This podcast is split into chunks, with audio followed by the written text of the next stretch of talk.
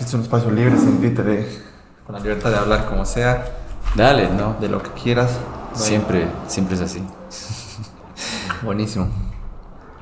Es la parte linda de, de no trabajar acá. O sea, ¿me entiendes? No, Ah, ya. no puedo, puedo libremente expresar mis Claro, opiniones. Y eso también veces- me, me, me permitía decir cosas que no necesariamente... A veces te contienes, ¿no? Cuando de- puede arruinarte Sí, algo. sí, sí, sí, sí, sí, sí, sí, sí. Por lo menos en el tema de mis opiniones profesionales, siempre libre de opinar como me daba la gana.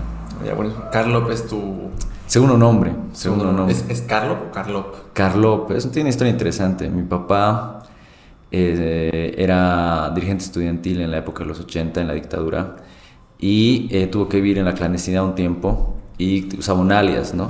Y el alias era ese, ¿no? Que es- era después de... Era un medio izquierdista, ¿no? Entonces era como que algo de un, de un estratega ruso y bueno, ese era su nombre en la clandestinidad y ahí es donde la conoce mi mamá y razón por la que después acabo yo llamándome así. Sí, un nombre súper único. Sí, sí, sí, sí. Bueno, para darle inicio más formalmente, eh, Rodrigo Carlop, eh, eh, tú eres médico de, de profesión, licenciado en medicina, salido de San Simón, pero a ver, quisiera que me expliques un poquito cómo es tu, tu trayectoria profesional ya como médico, digamos. Bueno, eso es un poquito interesante, ¿no? Tal vez tengo que ir incluso un poco antes, porque para tratar un poco de, de entender cuáles han sido mi- mi- mis motivaciones y por qué iba a eso, ¿no? Eh, cuando, cuando pienso, digamos, en esto, cuando era chico, tenía 10 años o algo así, mi papá, como mencioné antes, estaba un poco eh, vinculado al tema de la política, al tema de tratar de hacer gestión, de mejorar la vida de los demás, ¿no?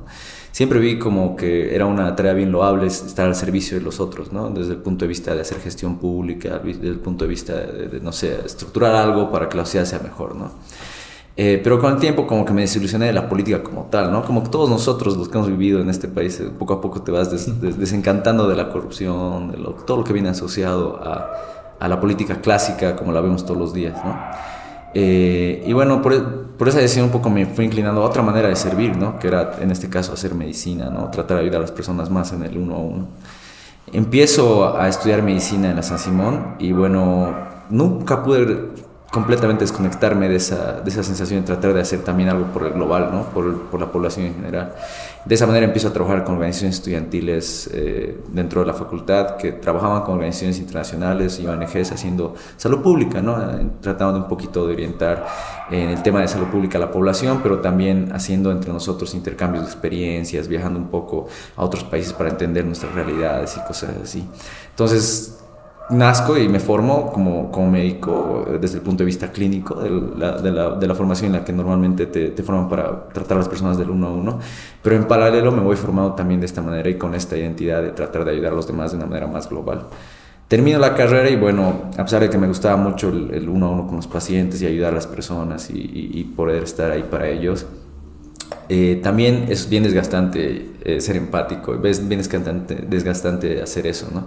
Entonces rescato un poco mi, mi, mi otro background, mis otras as- aspiraciones y trato de irme hacia algo que pueda trabajar con ambas, ¿no? Y eso era la epidemiología, si alguna vez preguntas a alguien de, de nuestra rama del tema de salud, ves que es una rama que es bien, bien, bien entrelazada entre la gestión pública, entre la investigación, pero también en tratar de hacer la mejor la vida de las poblaciones, ¿no? Entender cómo, cómo es que las poblaciones eh, son afectadas por algo, ¿no? Las causas de las enfermedades, cuáles son las, las formas de que nosotros podríamos usar para prevenir estas enfermedades a largo plazo. No en una persona, no en ti, por darte un consejo, evitar que te caigas, sino más bien evitar que haya lugares donde puedas caerte, por ejemplo, ¿no? Entonces, esa es, esa es un poco la película de, de- de cómo empiezo a, a buscar una especialidad en la rama en la que ahora yo me dedico, ¿no? Eh, terminado la facultad, trabajo un poco acá, eh, hago, trabajo un año, más o menos un año eh, en la Clínica Los Olivos y en la Petrolera, en, la- en Oncológico Nacional, y ahí pues, como que, de nuevo, o sea, encuentro como esta disparidad y esta inequidad, ¿no? Grande que hay en, en, en los, en acceso a los servicios sanitarios, en el acceso a recursos para poder tratar las enfermedades y demás.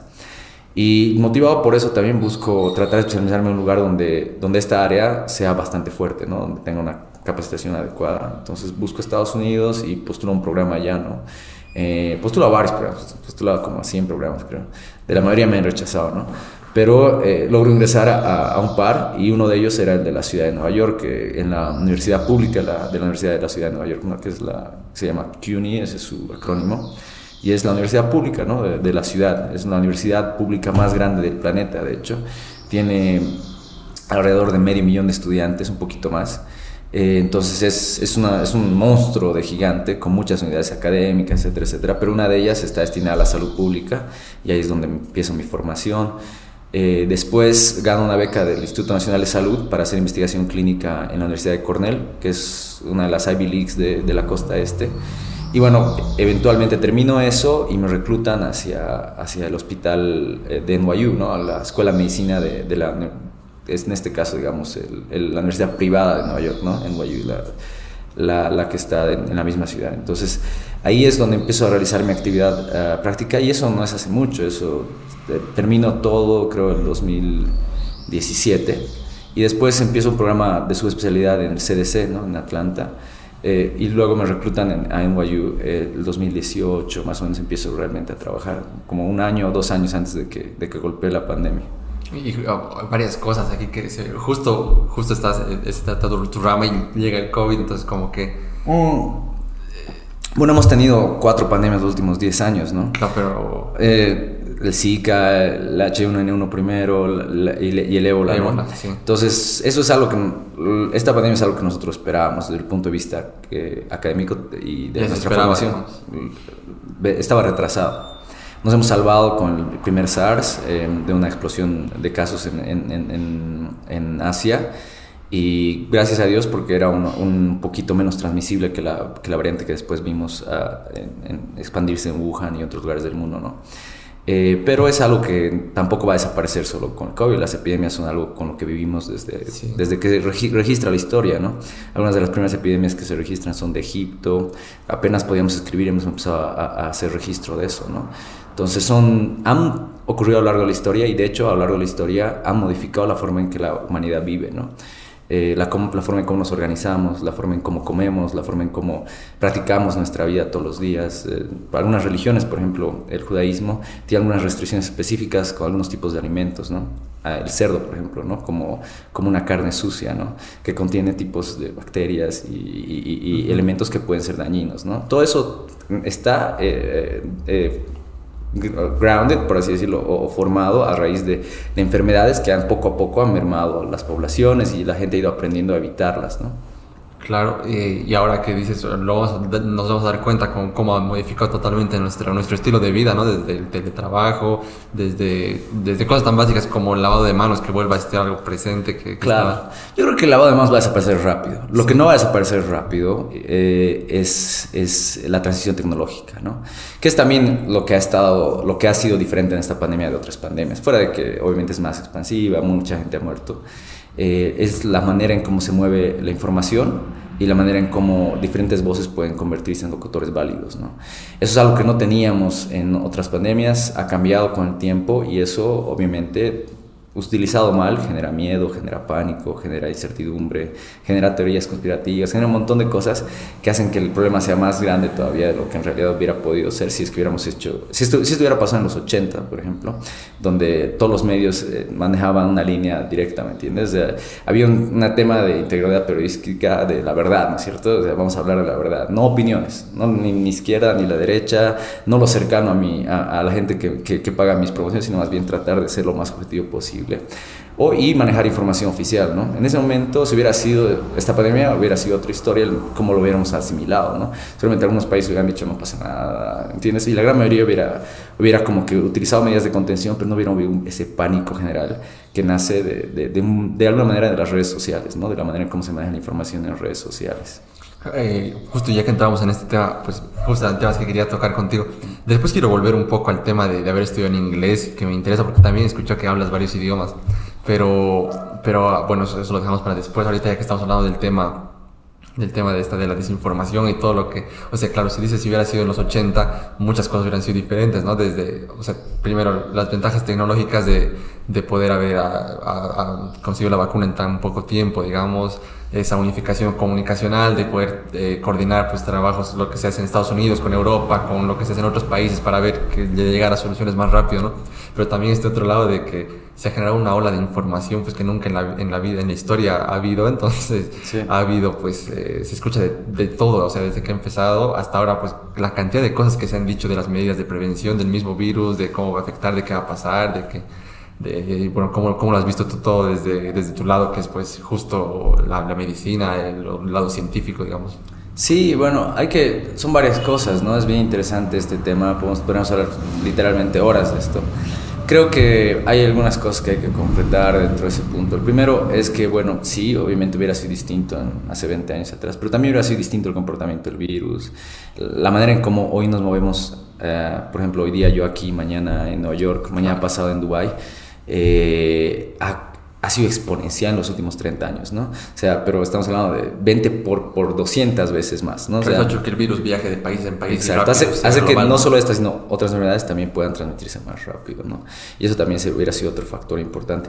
Pero como tú dices, uno de los grandes factores, y tal vez el más importante, es ese, ¿no? El tema de cómo, cómo la gente asimila la información, de dónde recibe y cuáles son sus canales válidos y, de, y, cómo esos canales válidos procesan lo que viene de afuera. ¿no?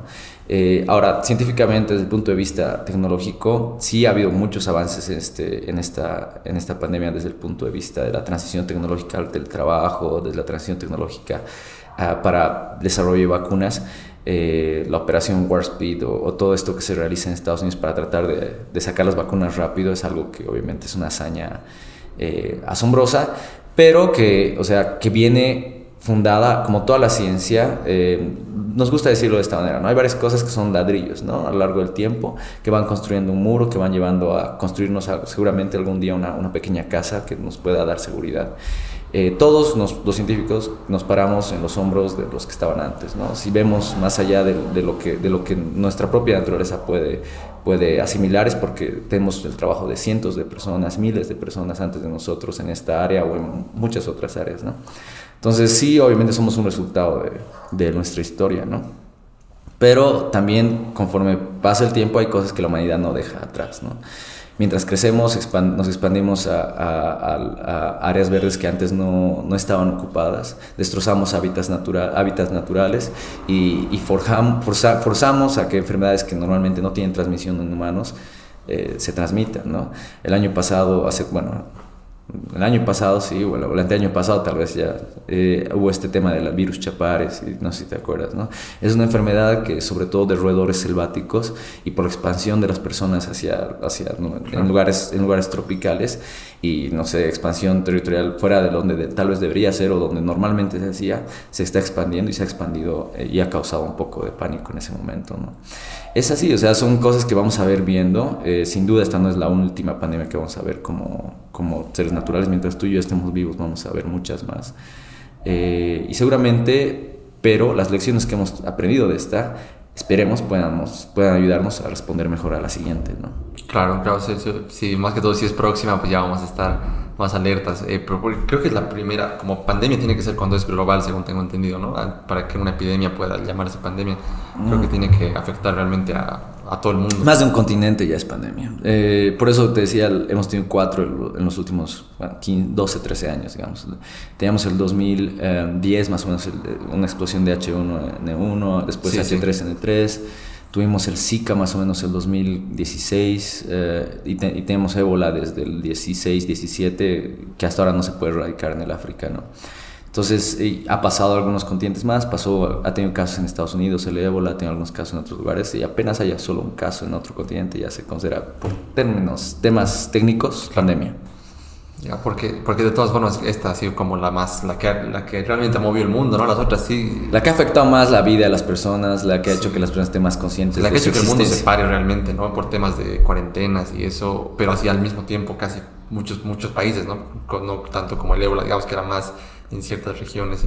Claro, su transmisibilidad, eh, el hecho de que sea una enfermedad respiratoria hacen que claro, sea mucho más difícil contenerla. El ébola, a pesar de que es mucho más mortífero, eh, sin tratamiento o, incluso con un tratamiento bueno, pero sin terapia, eh, es prácticamente 95-96% letal, ¿no? Entonces, es... Claro, las características de este virus han hecho pues que justo afecta a todos. Exacto, exacto. Es exacto. muy es, contagioso, entonces. Es casi tan seguro como un preservativo, de que te vas a morir, ¿me entiendes? O sea, sí, sí. Pero eso es, es, es, es, lo, lo jodido del ébola también, o sea, ¿por qué es tan letal? También generalmente se contenía en, en las regiones donde nacía, porque moría todo el mundo. Entonces, claro, claro.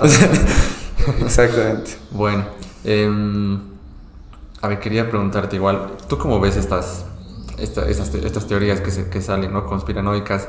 Eh, algunas con más fundamento, otras con menos, otras que realmente no sabes de dónde, se, quién puede creer eso, pero hay mucha gente que, que sí le da. Em, ¿Cómo ves este comportamiento social, digamos, de la gente que, creo que siempre ha habido, ¿no? Pero esta, esto ha hecho que se evidencie mucho más y se radicalice por, por pueblos.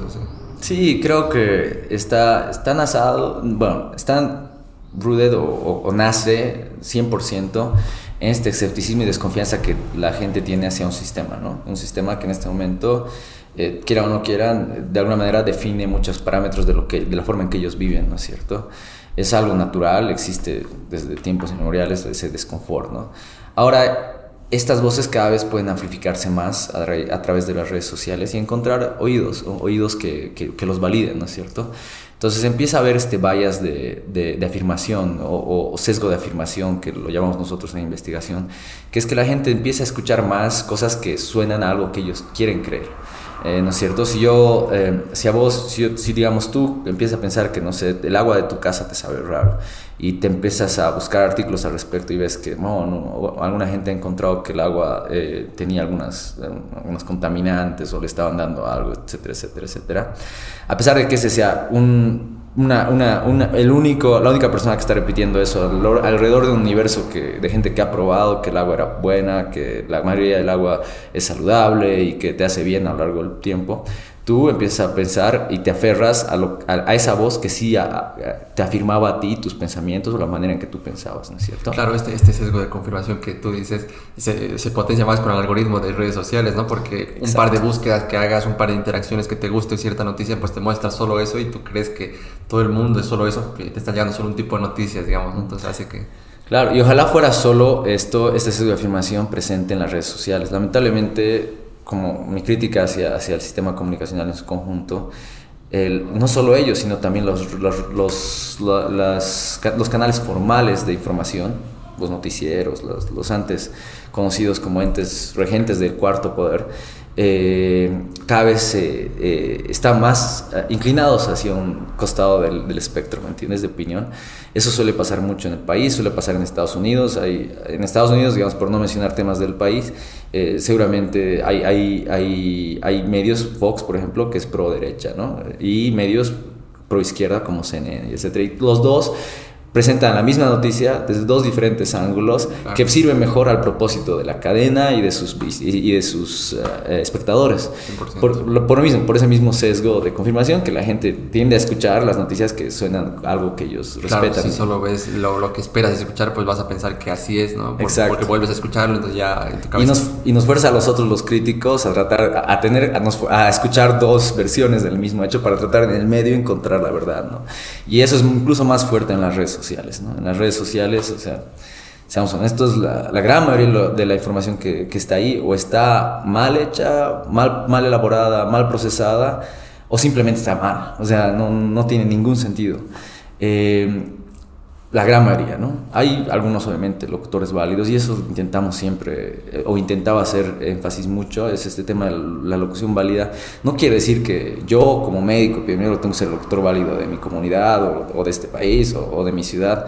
Al contrario, los locutores válidos son, son eres tú, es eh, el, el amauta de, de, esta comunidad, es el, el dirigente de la OTB, es el jefe del sindicato, etcétera, etcétera entrenar, capacitar, educar a estos locutores válidos es vital, ¿no? Porque la gente no va a escuchar a mí. O sea, en algún momento decía cuando estábamos ya más o menos en la segunda o tercera ola, la gente que no se iba a escuchar del tema de vacunación, a mí o al periodista o al, o al ministro o incluso al presidente, ya, ya no se ha escuchado.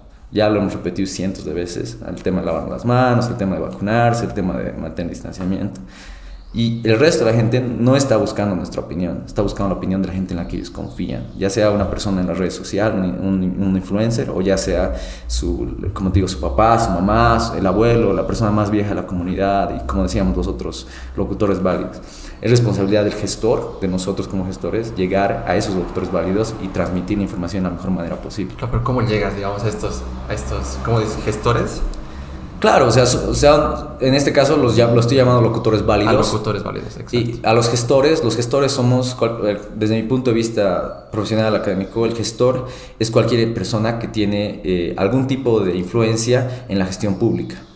Ya sea hay muchos tipos de gestores, ¿no? Tú de alguna manera también eres un gestor de opinión, ¿no? Gestor de opinión que eventualmente podría enfocarse en un tema y tratar de, influenciar cómo se maneja la política pública en ese aspecto, ¿no?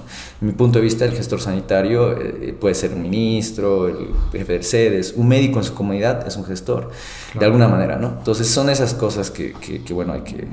Claro, y el trabajo es llegar a estos locutores válidos porque eso pasa, ¿no? Tanto se repite al máximo desde, desde el ministerio, desde, desde el gobierno, desde todos los médicos, o sea, la información como que, pero ya a pesar de repetirlo hasta el cansancio, pues como dices, si, si la persona a quien yo tomo este, eh, dice otra cosa, le voy a hacer caso, pues, o sea, como, como que dirige mi comportamiento en cierta forma, ¿no? Como dices, pueden ser dirigentes cercanos, puede ser gente de la familia que a veces su opinión importa más, entonces qué importante. ¿Cómo ves igual la comunicación entonces del lado de, de las personas, de gestores, como dices, ¿no? De los, en este caso, médicos, doctores, científicos, las personas a que todos dicen que deberían ser la voz autorizada para comunicar, justo en este tema, principalmente de pandemia. Sí, ojalá, quisiéramos que sea así, pero como te digo, yo creo que todo tiene su capo o su, o su límite, ¿no es cierto? Hasta cierto punto, eh, sí, la gente confía en un científico, en un médico, en la autoridad pero hay un escepticismo natural dentro de la gente que habíamos discutido un poco antes, ¿no? Eh, que está reforzado por estos discursos distintos, ¿no? divergentes en las redes sociales, en otro tipo de información, que generan dudas, que generan malestar. Bueno, y son estos locutores válidos, como he dicho, la estrategia más acertada, ¿no? Tratar de encontrar a estas personas, capacitarlas, darles toda la información disponible y esperar que ellos se conviertan en, en, en, en mensajeros de, estas comunidades, ¿no? que transmitan el mensaje de, una, de nuestras fuentes más oficiales hacia la gente, pero desde el punto de vista de tratar de mejorar su salud. ¿no? Lo mismo con las iglesias o con cualquier conjunto de comunidad que tiene su propio núcleo y su propia estructura, su propia sus propias reglas, sus propios líderes, ¿me entiendes? La sociedad es así, somos bien tribales los humanos, ¿no?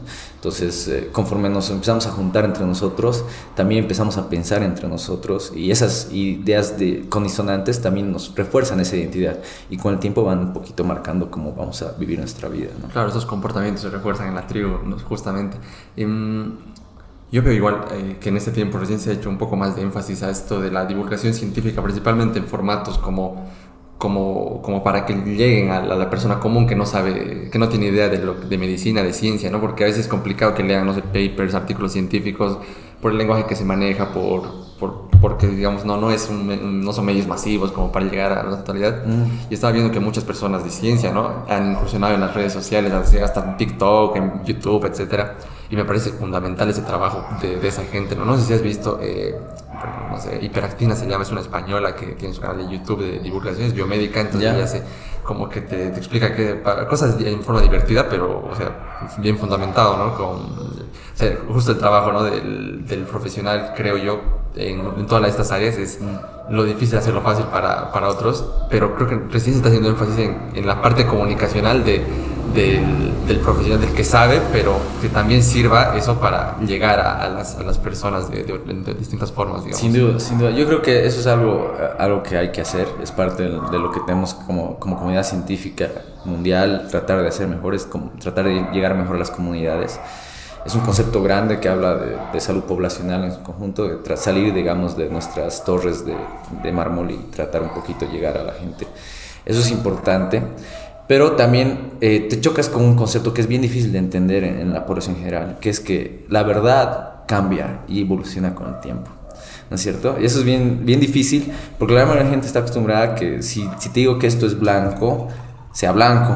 Y si yo eventualmente tú la vuelves a ver y yo te vuelvo a decir, no voy a decir blanco, es a medio amarillo, eh, empieza a generar desconfianza en la opinión que antes planteabas. Pero la ciencia funciona así.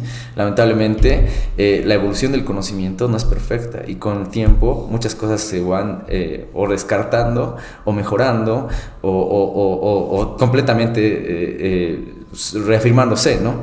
Puede haber, puede, puede haber muchas, muchas, muchas formas en que, las cosas y las respuestas van. Entonces, si vos me preguntas, por ejemplo, o me preguntas al principio de la pandemia, eh, ¿qué tan rápido se transmitía este virus? En un momento específico, era, o los reportes que teníamos era alrededor de dos personas por cada persona que se enferma, o dos personas y media por cada persona que se enferma eventualmente acaba siendo hasta 50 o 60, ¿no es cierto? Dependiendo de la variante y demás.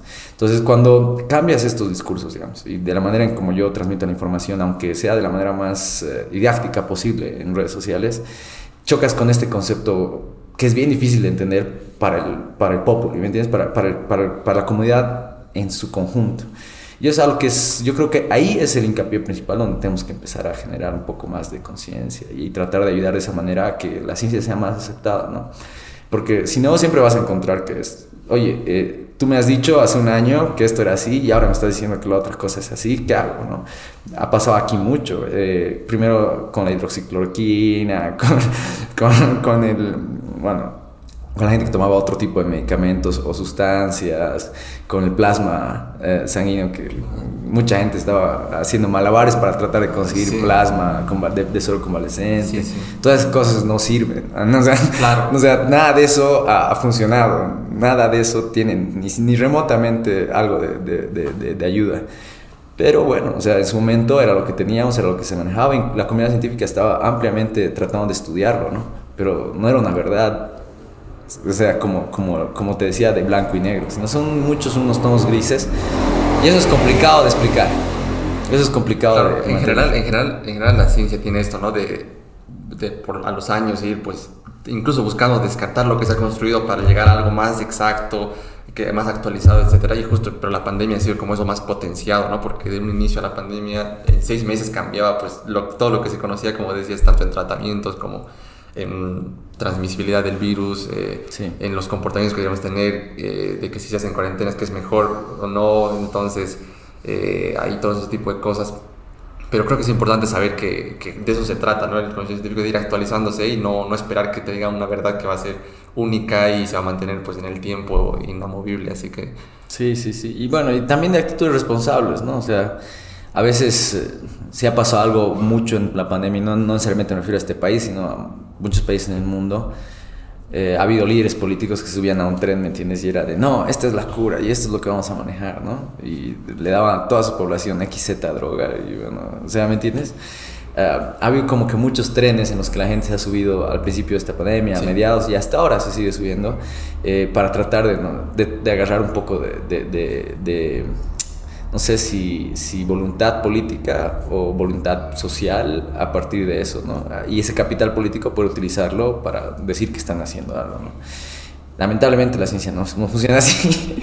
Y bueno, todo es intermediamente, ¿no? No, y sí ha habido mucha manipulación por parte de ciertos intereses, grupos que han podido aprovecharse de la situación para, incluso a nivel político, económico, de todo tipo, que pues eh, con esta desinformación que no sabías qué estaba pasando, que un, rato te dicen esto, luego te dicen otra cosa, y claro, tú como, como dices, ¿no? la persona en general, el, el, ciudadano de a pie, el ciudadano común, que lo único que quiere pues es volver a trabajar porque pues, por su fuente de empleo quizás está en peligro y demás, entonces que no sabes qué hacer, entonces pues, es fácil que te dejes llevar por lo primero que te digan que suene, que suene certero, ¿no? Entonces... Sí, o que la primera persona que lo diga con confianza. ¿Me entiendes? Que lo diga sin tabujos. Pero bueno, eso no necesariamente lo hace cierto. Y eso esperamos que eventualmente podamos encontrar los filtros adecuados. Esto ha forzado a que la gente se replantee cómo escucha las noticias. Eh, hay, creo, una corriente bastante fuerte, especialmente en la gente joven, de validar sus opiniones, eh, no solamente creer ciegamente a las cosas, sino buscar diferentes fuentes, tratar de encontrar la verdad de las cosas, porque se ha encontrado engañada alguna vez y, y, como que es más seria cuando busca esta información. ¿no? ese comportamiento me parece muy, muy sano, muy, muy bueno. Eventualmente esperemos que sea algo más común ¿no? y, que vaya y trascienda también generacionalmente hacia las personas mayores que en este momento creo que todavía están acostumbradas a recibir una recibían las noticias de una manera específica, digamos, ponte de, de, la, de la Red Nacional de Información, y bueno, y esa era su verdad, ¿no? Eso era lo que escuchaban. O reciben sus noticias de la radio y eso es su verdad y lo demás es cuento. Creemos que hay que fomentar que la gente consuma información. Eh, la única manera de hacerlo es obviamente también haciendo cápsulas más pequeñas, ¿no? Formatos más adaptables, formatos más rápidos. Por ejemplo, yo escucho mis noticias en la mañana, 5 minutos CNN, 5 minutos Fox, un resumen rápido y 10 minutos en vida mientras me estoy cepillando los dientes es mi, es mi manera de mantenerme al día de lo que está pasando. Pero qué bueno que escuches los dos así como que algo en medio podrá hacerlo algo. Estamos forzados, estamos forzados y creo que en el país es lo mismo. O sea, hay, hay, cadenas que se manejan de una corriente y son de otra corriente, entonces tienes que tratar de alguna manera de escuchar las dos porque si no te, pierdes en el medio y no sabes lo que está pasando. Eh, yo creo que eso es lo lindo del, Hay cosas lindas de esta pandemia, ¿no? Hay cosas muy feas, hay, gente que ha perdido familia, hay gente que, que, ha perdido su empleo, hay gente que, que, se ha visto muy afectada por muchos motivos, eh, ya sea en su economía o por temas emocionales familiares. Pero hay cosas que vamos a sacar positivas de esta pandemia, como hemos sacado de otras en el pasado, ¿no? Eh, y hay cosas que van a trascender eh, esta época en la que estamos viviendo. Y esa es una de ellas, ¿no? La manera en cómo consumimos información, la manera en cómo nos preparamos para asimilar la información y la manera en que nosotros como gestores y la población en general está, eh, asimila esta información y cómo podemos distribuirla, ¿no? Eso... Pero bueno, me ha gustado por lo menos que, digamos, tratado de buscarle algo, algo positivo dentro de esto, es que quizás la gente pues va a estar más atenta a cómo buscar información y realmente buscar fuentes y demás, contrastar y saber llegar a fuentes confiables y eventualmente una información que sea lo más eh, acercada a la verdad posible, digamos. Me ha gustado algo, algo que has dicho, ¿no? Cuando habías eh, escogido tu, la parte de acercarte al manejo de las epidemias y de esta parte de, la medicina, porque tiene que ver con, no tanto con el individuo, ¿no? Sino con, con lo social, con lo con saber pues ayudar a, a, grandes grupos de personas a, salir de, de, esto, em, y esta, esta, justo esta rama está muy ligada pues a las decisiones eh, de salud pública ¿no? que se toman. ¿Cómo, ¿Cómo has visto las medidas que se, han, que se han ido haciendo desde el inicio, tanto, tanto en el país como en cualquier país que hayas visto? Porque me imagino que conoces los distintos protocolos que, que ha habido. ¿Crees que, crees que se, se, ha ido actualizando también de acuerdo a, a la información nueva, pero ¿cómo, ¿cómo calificarías que se haya dado esto de las cuarentenas y todas estas medidas que se han hecho? Bueno, hay muchos espectros para ver qué ha sido positivo y qué ha sido negativo, ¿no? Em, algunos de ellos eh, pueden ser medidos por cantidad de casos o por cantidad de, muertes, pero esa película es incompleta. Eh, la película completa tiene que comprender no solamente los desenlaces fatales o los desenlaces de casos, sino también el impacto a la economía, la disrupción social eh, y cuánto de esto se genera a partir de las medidas de contención. Hay un debate abierto en el mundo sobre qué tanto poder deberían tener los estados para restringir, por motivos de salud pública, la vida de sus ciudadanos. Eh, eso es algo que está abierto, ¿no? O sea, no, no, hay, no tengo una respuesta para, para, decirte este es el nivel específico de, de, de, influencia que debería tener un Estado sobre la vida, tu vida o la vida de tu familia. Pero eh, desde el punto de vista objetivo de qué, qué, ha pasado en Bolivia, yo te puedo decir que hay cosas muy positivas a la vez que hay cosas negativas, ¿no? O sea, no estamos ni en el peor de los lugares, pero tampoco estamos en el mejor, ¿no? Hay cosas intrínsecas del Estado que hacen que, o de nuestra circunstancias como Estado de tercer mundo que hacen que sean muchas tareas muy difíciles, ¿no? Por ejemplo, no te voy a decir que somos exitosos en generar vacunas o generar tratamientos, es bien difícil eh, que una industria farmacéutica que es casi inexistente, o sea, hay muy pocos eh, actores en la industria farmacéutica en, en, generación de nuevos medicamentos en el país, o que investiguen nuevos medicamentos, por ejemplo. No puedes pedir que de repente se les ocurre un tratamiento, ¿no? O sea, no tenemos el personal ni humano ni la capacidad logística. Pero hay otras cosas que dentro de esas limitaciones se han hecho bien. Eh, te doy un ejemplo. En Nueva York, en, en más o menos estas fechas, eh, marzo, abril del 2020, estábamos en cuarentena rígida porque se estaban llenando todas nuestras morgues, ¿no? Eh, era un momento muy difícil. Eh, la ciudad era un, un ghost town, o sea, no, no, existía nadie, todo estaba cerrado excepto donde podías comprar eh, comida y alcohol. era, o sea, eh, pan y, circo para la gente, ¿no? Entonces era eso y, bueno, y, nosotros desde el punto de vista profesional estamos trabajando en tratar de encontrar terapias, o sea, tratamientos, investigando eso. Pero veíamos, o sea, una subida de casos que era incontrolable, o sea, de golpe, nos agarró en curva cuando pensábamos que estaba en Europa, ya había, ya había llegado a la ciudad y nos había golpeado muy, muy fuerte y estaba saturando todos nuestros hospitales, ¿no? Había colegas que, ponte, de, de una clase de residentes que son como que médicos ya formándose en su especialidad, de ponte 30, 40 residentes, que unos 3 o 4 se suicidan en ese año, ¿no? A partir por la carga, por el estrés, porque no podían tolerar el hecho de, de no, realmente no sabíamos cómo tratar a la gente, ¿no? No teníamos ni idea de qué darles, todo lo que hacíamos era un intento de tratar de ayudar, pero sin siquiera saber si eso era positivo o negativo, o estábamos haciendo peor o estábamos haciendo bien. Eso era el inicio de la pandemia acá, en, en, Nueva York, ¿no? En, y, en Italia, y en, y en China, y en otros lugares del mundo. Bolivia en ese momento decide cerrar fronteras. Si ves la primera ola de casos en, el país, ha sido una ola muy pequeña. Eh, creo que a pesar de que ha habido impactos económicos serios eh, y políticos, incluso desde el punto de vista estructural, eh, a causa de estas restricciones, desde el punto de vista de casos y muerte, hace una, una decisión acertada. ¿no? O sea, estamos completamente en desconocimiento de cómo tratar la enfermedad y en un país donde tal vez la mitad no iba a creer que el virus existía, por temas políticos igual, eh, nos hemos salvado de desenlaces muy, muy, muy, muy feos, ¿no? O sea, por, ese, por, ese mismo, por esas decisiones políticas, ¿no? Otros aciertos, eh, ya en otras gestiones, por así decirlo, ha, sido obviamente gestión de vacunas y el plan de vacunación nacional, que creo que ha sido de la medida, dentro de la medida de lo que se puede hacer a veces pues, acertado.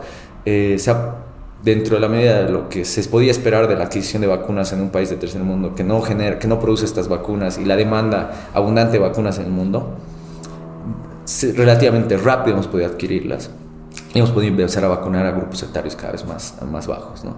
Esas son dos cosas que creo que han sido positivas, sin importar de uno lado o del otro, que, creo que se han hecho bien en su momento. ¿no? porque no sabíamos cómo tratar nada en su momento al principio y segundo porque después de que ya teníamos una idea más mejor de cómo tratarla, lo importante era tratar de reducir la cantidad de casos porque ya se había, ya estaba en todo lado, estaba en todas las casas, estaba en todas las esquinas, estaba en todos los colegios y en todas las universidades y entonces era, había necesidad de, de tratar de reducirlo, ¿no? Cosas negativas, seguramente podríamos hablar también y encontrar muchas, pero yo creo que es más positivo enfocarnos en las cosas buenas. Ha habido cosas malas, ¿no? como te digo, impactos económicos de la primera, y en el segundo, tal vez en la vacunación, que no hemos podido tampoco llegar a ciertos grupos específicos de la población. ¿no? Como te digo, hay gente que ya no se, va, no se vacunó y no se quiere vacunar, ¿no? Y es porque tal vez eh, la tarea de, de, de, encontrar esos locutores válidos y transmitir la información y llevar a cada uno de ellos esta información no se está realizando o se está dejando así para no, para no contradecir algún discurso que en algún momento se hizo, ¿no? O sea, el virus no existe, las vacunas humanas y, y todo esto está destinado a restringir nuestras libertades, ¿no? Y bueno, y ese, esos discursos calan en la población y generan desconfianza y después salir de esa desconfianza es difícil. Te encuentras en una trampa en la que tú mismo te has puesto y que tienes que de alguna manera subsanarla. ¿no? Esperamos que con el tiempo esos segmentos de la población que todavía no acceden, no, no, no quieren vacunarse, lo hagan. ¿no? Hemos descartado vacunas en este país, ¿no? hemos votado vacunas en Santa Cruz y estamos a punto de votar vacunas acá en Cochabamba y así. O sea, hay, hay cosas que que, que, hay que recordar, ¿no? Hay que entender. Es loco pensar que un país tercermundista de Bolivia, que nos cuesta adquirir las vacunas, tengamos que descartarlas, ¿no? O sea, es algo... Porque, no quieren ir a vacunarse. Exacto, o sea, tengamos que descartarlas, ¿no? Entonces, esa es una cosa que hay que, obviamente hay que recordar y hay que tratar de, de, plantearnos como Estado, como gestores, cómo podemos llegar a ese grupo que no se ha vacunado todavía. Y esos son los grupos que eventualmente van a mantener este problema presente. ¿no? O sea, hemos tenido una ola reciente, se ha, terminado, no va a haber una subida de casos importante por carnavales, por muchos factores de los que podemos hablar si quieres, pero bueno, vamos no, a... ver, ¿No crees que vaya a haber subida? No, por, por, factores específicos que si quieres trabajamos un poquito, pero, pero lo más importante es decirte que, bueno, sí va a haber una quinta ola en mayo, junio, en invierno, y, y tenemos que prepararnos también para eso, ¿no? O sea, probablemente sea más pequeña, eh, gracias a Dios este virus un poquito está bajando su intensidad en el tema de, de, letalidad, pero igual satura tus servicios, satura los hospitales, impide que yo, por ejemplo, que estoy vacunado, entre comillas, me da un infarto, voy, si, si justo estoy en el pico de la ola, no haya terapias, nadie me puede atender apropiadamente y yo fallezca, aunque me haya vacunado, aunque no me haya enfermado de COVID, etcétera, etcétera, porque el sistema está saturado, ¿no? La saturación del, del, sistema sanitario en Bolivia no se va a solucionar de la noche a la mañana. No puedes hacerlo aunque construyas 20, 30 hospitales por ciudad. ¿Por qué? Porque hay algo que no se puede comprar eh, y es el equipo humano, ¿no? No puedes un terapista hacerlo aparecer de noche a la mañana. Son 15 años de formación. Entonces, es un tema de gestión pública a largo plazo, educacional incluso, de fomentar eso, aumentar la cantidad de plazas de residencia, aumentar la cantidad de gente que, puede trabajar en el sistema público, etcétera, etcétera. Y eso no se hace de la noche a la mañana, no se va a hacer para este año. Es una tarea que tenemos pendiente como generación, seguramente, la generación del bicentenario, tú y yo. Hace 100 años eh, se planteaba los jóvenes de, Bolivia qué país deberían ver los próximos 100 años. ¿no? La generación del centenario plantea la reforma agraria, plantea la participación popular, plantea el voto equitativo de las mujeres y cosas que hemos vivido en estos 100 años como país. ¿no? La pregunta grande es qué vamos a hacer nosotros en estos 100 años que vienen, ¿no? ¿Qué, ¿Qué, es el país que queremos a futuro? Yo creo que el tema sanitario es uno de esos, ¿no? El, servicio y poder darle acceso sanitario a todas las personas, ¿no? La salud universal, pero no como discurso, sino también como hecho práctico, ¿no? Que realmente sea así, ¿no? Es algo que seguramente vamos a tener que discutir en los próximos años, pero sea también una tarea en la que tengamos que trabajar conjuntamente, sociedad, comunicadores, eh, gente que trabaja en gestión pero también la gente de a pie, ¿no? O sea, la voluntad pública es la que define ese tipo de cosas, ¿no? La, reforma agraria no ha venido porque, porque un grupo de ideólogos de izquierda han decidido que sea así, ha venido porque era una necesidad pública, justicia, tierra y libertad, ¿no? O sea, de que podamos encontrar ese punto como sociedad de llegar ahí. Eh, estamos en ese momento histórico, estamos a tres años del bicentenario y yo creo que ese, es el tipo de cosas que tenemos que plantearnos a futuro como país, eh, como juventud qué es lo que queremos de este mundo. Si tú y yo fuéramos tan uh, suertudos de vivir 100 años, ¿qué país veríamos en el próximo siglo? ¿no? ¿Qué, ¿Qué, cosas habrían cambiado? No, sí, es importante. El tema de la salud en Bolivia, pues, mm. era un tema que estaba bastante eh, descuidado y facilitaba el hecho de que, pues, no, no era tan visibilizado como, bueno, dentro de la tragedia que ha sido la pandemia y para muchos, también, pues, a, a mostrar las carencias del sistema de salud eh, a todo nivel y creo que espero que genere que, que, se haga un cambio real, ¿no? Como dices, no solo en discurso, sino que realmente sea la salud un derecho a que todos podamos acceder, pues así. Eh, y claro, tú que estás dentro, pues puedes verlo y también tienes ese, ese deseo. Em, ya que tu profesión está tan vinculada pues con las políticas públicas en cuestión de salud principalmente, eh, quería preguntarte cuál es tu postura en relación, o sea, como habías dicho, hay mucha gente que no quiere hacerse vacunar y hablabas también de, hasta dónde el Estado puede em, controlar la vida de las personas, ¿no? En el sentido de, hay cosas económicas, en el sentido de las cuarentenas, hasta qué punto prioriza lo económico y lo, sanitario y eh, la libertad individual de las vacunas, digamos, hasta qué punto, o sea, hasta a favor de obligar a las vacunas, de no obligar, hasta qué punto puede decirte hazte vacunar o qué tipo de medidas de presión puede considerarse éticamente válidas, digamos, no sé. En el mundo hay muchos tipos de ejemplos, positivos, negativos. Se llaman, eh, se llaman eh, positive eh, reinforcements o negative reinforcements, ¿no? o sea, como impulsos negativos e impulsos positivos. ¿no? Los impulsos positivos tienden a ser premios. ¿no? O sea, en el país los impulsos positivos han sido los que han tenido mayor efecto, por así decirlo. Te doy un ejemplo claro, igual yendo al tema de vacunación. nuestra tasa de vacunación antes de la pandemia de los niños menores de 5 años era alrededor de más del 98%. O sea, estamos llegando casi al 100% de vacunación. Eh, ¿Qué te dice eso? Uno, que había confianza en las vacunas y en el sistema público de estas y cómo se adquirían. Nadie estaba pensando, oh, esto es rusa, ¿no? Este es, este, es, este es de Estados Unidos o este es de Inglaterra, ¿no? Nadie estaba mirando eso, todos recibían sus vacunas. ¿Por qué? Porque había una política nacional positiva que, que incentivaba que lo hagan, ¿no? Les daba un monto económico a las madres por sus controles, les daba un monto económico y algunas otras eh, cosas, digamos, productos, eh, y otras cosas, para hacer sus controles de niños sanos, ¿no? A los niños. Y si no hacían eso, no, no, recibían ciertos beneficios financieros, ¿no? Pequeños, pero financieros. Los bonos han sido la razón por la que hemos llegado a, a esa increíble tasa de vacunación y una reducción de la mortalidad materno-infantil. Eso es un impulso positivo, ¿no? No sé si estamos en el punto en el que vamos a poder eh, darles un bonito a la gente que reciba sus vacunas, por el punto de vista financiero y que la economía no lo sostendría, etcétera, etcétera. Eso es una cosa que se podría hacer, ¿no? No se ha hecho, en algunos países se hace de alguna manera, alguna gente recibió beneficios, eh, me acuerdo en Estados Unidos y acá igual creo que alguna gente participó de loterías, eh, eh, les daban 100 dólares por recibir una vacuna en ciertos grupos etarios o les daban el día libre al día siguiente por... por, creo que hasta cerveza les daban. Claro, acá, acá igual hubo eso. Hay cosas que se puede hacer desde el punto de vista de gestión pública que no son ¿me entiendes? Rechazadas. Son beneficios, por así decirlo, por, por hacer una conducta que el Estado espera que, que sea positiva, ¿no? Eh, como te digo, por ejemplo, hacer eh, que todas las personas, independientemente de su, de su labor, puedan tener un, un, día libre después de la vacunación, les da un día libre para descansar y aparte es, sano porque que estés yendo a trabajar dependiendo de tu labor, o sea, Después una vacuna que te golpea fuerte a veces es algo equivocado. Entonces hay cosas que se puede hacer en ese lado. Y luego están los, los impulsos negativos, por así decirlo, ¿no? O sea, restringir, ponte tu actividad eh, pública o tu movimiento fiscal si es que no recibes tu vacuna, ¿no? Eh, esos en la mayoría del mundo están como que mal vistos, ¿no? La, Organización Mundial de la Salud no, no, no, sugiere que esto se haga, ¿no? Porque crea un más, mayor, mayor desconfianza entre el sistema público y la gente y porque crea un malestar generalizado entre las personas que tal vez no quieren vacunarse y que se sienten forzadas. Pero hay países en los que yo creo que nunca se va a llegar a una, a una, tasa de vacunación elevada a menos que algún juego de estas dos, positivos o negativos, se realice. La gran mayoría del mundo eh, tiene una resistencia a la vacunación, incluso en Estados Unidos, ponte.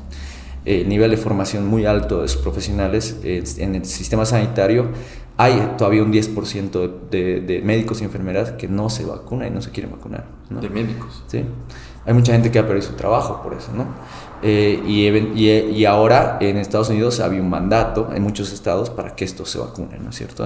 A mí, en, en, para noviembre, todos los, el personal hospitalario tenía que estar vacunado, ¿no? Antes de eso era una, o sea, estaba obviamente sugerido que lo hagas, pero si no lo hacías tenías que hacerte testeo cada dos semanas y cosas así, ¿no? Pero ahora el, el Estado lo forzaba, ¿no? Estamos llegando a ese punto, eh, eventualmente se tiene que llegar a ese punto si quieres tener una tasa de vacunación alta, peor en un país donde has generado mucho disconfort y hay, y hay, y hay un, segmentos amplios de la población que no confían ni en la vacuna, ni en que el virus sea real, ni en muchas otras cosas, ¿no? Entonces, esas son cosas que habría que discutir como, como Estado abiertamente con, con los, con, con los con, de nuevo con estos locutores válidos, con estos grupos específicos, ¿no? Y ver cuáles son las mejores maneras de llevar adelante. No creo que lleguemos a una buena tasa de vacunación sin algo de esto, sin un juego de, esto, de este positivo y negativo. ¿no? Sin premio castigo, ¿no crees que solo con información la gente...? Lamentablemente no, por, por, lo, por, por, lo, por lo que hemos dicho antes. ¿no? Hay, se ha generado ya corrientes de información que, a pesar de que seamos muy certeros con la información, y la comunicación sea muy asertiva. así es. Esa gente no cree que va a cambiar de opinión, digamos. Muy difícilmente va a cambiar de opinión, ¿no? A menos que se vea o beneficiada o perjudicada por no cambiar, o sea, por, por hacer una conducta, ¿no? Eso es lamentablemente la realidad del país, pero no solamente del país. Estoy diciendo esto pasa en Estados Unidos, en, en Europa. Hay resistencia, hay resistencia. Claro, de hecho, un caso famoso el tema de Djokovic, ¿no? Que ah. deportista número uno del mundo, el tenista, que no ha querido, no, es un escándalo que no ha dejado entrar a un país porque hay obviamente normas internacionales, requisitos no ha podido ser eh, exento de, de, todo esto, ¿no? Entonces, eso ha puesto, creo, más en tela de discusión este tema, ¿no? De, de si está bien obligar o no obligar. Entonces, tú dirías que en un país como Bolivia, donde hasta se han desperdiciado vacunas, donde no toda la gente quiere vacunarse por, por mil cosas, tú dirías bien que en este caso, como dices, premio está difícil por tema económico, o sea, refuerzos negativos en este caso podría ser? No sé, o sea, yo creo que depende también del momento político en el que vivimos, ¿no? Si estuviéramos más cerca de una elección, te apuesto que eh, un impulso positivo se vería mucho más bonito desde el punto de vista del gestor, ¿no entiendes? Eh, o sea, depende. O sea, claro, claro, o sea, muchas, hay muchas cosas que como la, mi rama, lo que yo estudio, la manera en que nosotros entendemos el trabajo, sabemos que estas cosas existen. No puedes ver solamente, si le preguntas a un infector, si le preguntas a un clínico, una persona que trabaja en el hospital, te va a responder que sí, que es lo correcto, que tiene que salvar sus vidas y no sé qué, y no sé qué. Que es su responsabilidad y la manera en cómo hablan con, con los pacientes, uno a uno. Eh, pero nosotros, los que trabajamos en, en, el macro, que vemos la población en su conjunto y tratamos de trabajar, tenemos que considerar los aspectos económicos, políticos, sociales. Y esos son parte de lo que nosotros tenemos que asimilar, comprender y encontrar el mejor camino, ¿no? Yo creo que un impulso positivo asociado a negativo sería lo mejor, ¿no? Eh, digamos, este tema de, los requisitos de, de, para actividad económica del, del, carnet, digamos, para entrar al banco, para entrar a instituciones públicas, asociado de algo positivo, puede que lo haga más aceptable, ¿me entiendes? Especialmente cuando ya hay bolsillos específicos que no, nunca se han vacunado, ¿no? Ponte un pequeño bonito por su primera vacuna para que la continúen, ¿no? Cosas así, ¿me entiendes? Hacer estas dos de la mano tenían probablemente el mejor efecto porque fuerzas un poquito, pero a la vez les dices que va a recibir un beneficio, ¿no? Que es lo que la gente generalmente trata, ¿no? De que no lo fuercen sin que algo le, le, venga positivo, ¿no? Eso que, como dices, sería difícil, ¿no? Económicamente, porque, por ejemplo, los bonos para los niños, o sea, digo, para las mamás que hacen vacunar a sus hijos, eh, no, es, no, es, una población tan grande como en este caso que tendría que ser el, casi el 100% ¿no? de, de, la gente. Entonces... No necesariamente, porque o sea, los, los, grupos de riesgo no somos tú y yo en general, ¿no? O sea, claro. sí hay gente de nuestra edad que obviamente puede acabar muy enferma, sí. pero los grupos de riesgo son claros, los conocemos bien. Gente arriba de los 60 años, las personas que tienen comorbilidades severas, las personas inmunodeprimidas y personas con cáncer o con otros tipos de enfermedades que hacen que su cuerpo sea obviamente un poco más eh, susceptible. Eh, entonces, si enfocas tu tarea en ellos, aún, aún sin hacer a toda la población, eh, has hecho un, un, un, como un golpe fuerte a la cantidad de casos severos que puedes ver en, en hospitalizados. ¿no? Claro. Entonces ahí es donde yo creo que podría ser. O sea, dices solo refuerzos a esa gente que es la población, digamos, vulnerable, más vulnerable. Por, si, si, si tienes, que es la razón por la que nosotros hemos dado vacunas primero a ellos, ¿no? Claro. O sea, porque ahí es donde, donde, donde, cuando golpeas, golpeas mejor, ¿no? O sea, obviamente, sí. O sea, sí. Pero digamos, como la vacuna es, es digamos, estaban casi obligando, ¿no? Aquí en, aquí en Bolivia por uh -huh. decretos que ha habido de que era eh, sí o sí. O sea, sigue vigente ese decreto, simplemente no tiene fecha, ¿no? O sea, la, lo, o sea lo que han hecho es suspender su aplicación, ¿no? Pero el decreto sigue vigente, en algún momento tendrá que verse si, si, se aplica o no. El problema, lamentablemente, es que la opinión pública se define mucho eh, un poquito más tarde de lo que debería. O sea, nosotros como gestores sabemos que vamos a ver una quinta ola en mayo, junio. Si no reforzamos la vacunación hoy, eh, va a ser tarde después. ¿Por qué? Porque, bueno, tú recibes tu primera dosis hoy día, tu segunda dosis ponte en 3, 4 semanas eh, tu inmunidad sube en alrededor de un mes y medio recién, ¿no? O sea, desde el momento en que empieza tu primera dosis, un mes y medio después recién estás como que, entre comillas, con algún nivel de protección. Eh, un mes y medio, ¿no? Entonces, si, empezamos a si la gente empieza a vacunarse ya cuando Lola está aquí, ya, ya está, ¿no? Pero hay muchas cosas que son positivas. O sea, la ola que viene es probablemente una de las últimas que vamos a tener que va a tener alguna repercusión en nuestra actividad eh, pública. No te puedo decir si va a haber restricciones o no, porque eso depende mucho de la, tanto de los factores económicos, políticos, sociales del momento, pero de que haber una ola va a haber, ¿no? Y, y, y, seguramente vamos a responder de, esa, de la manera que mejor podamos. Pero, pues, gracias a Dios, muy probablemente va a ser más pequeño, por muchos factores, incluido el hecho de que mucha gente ya se ha enfermado, muchas veces se ha vacunado y se ha enfermado, tiene estos, este juego de enfermedad o de, o de inmunidad artificial y natural contra la enfermedad, y poco a poco ha ido repitiéndola y repitiéndola, repitiéndola y forma una inmunidad mucho más robusta en general. La población activa es la que seguramente ya tiene una inmunidad bastante fuerte.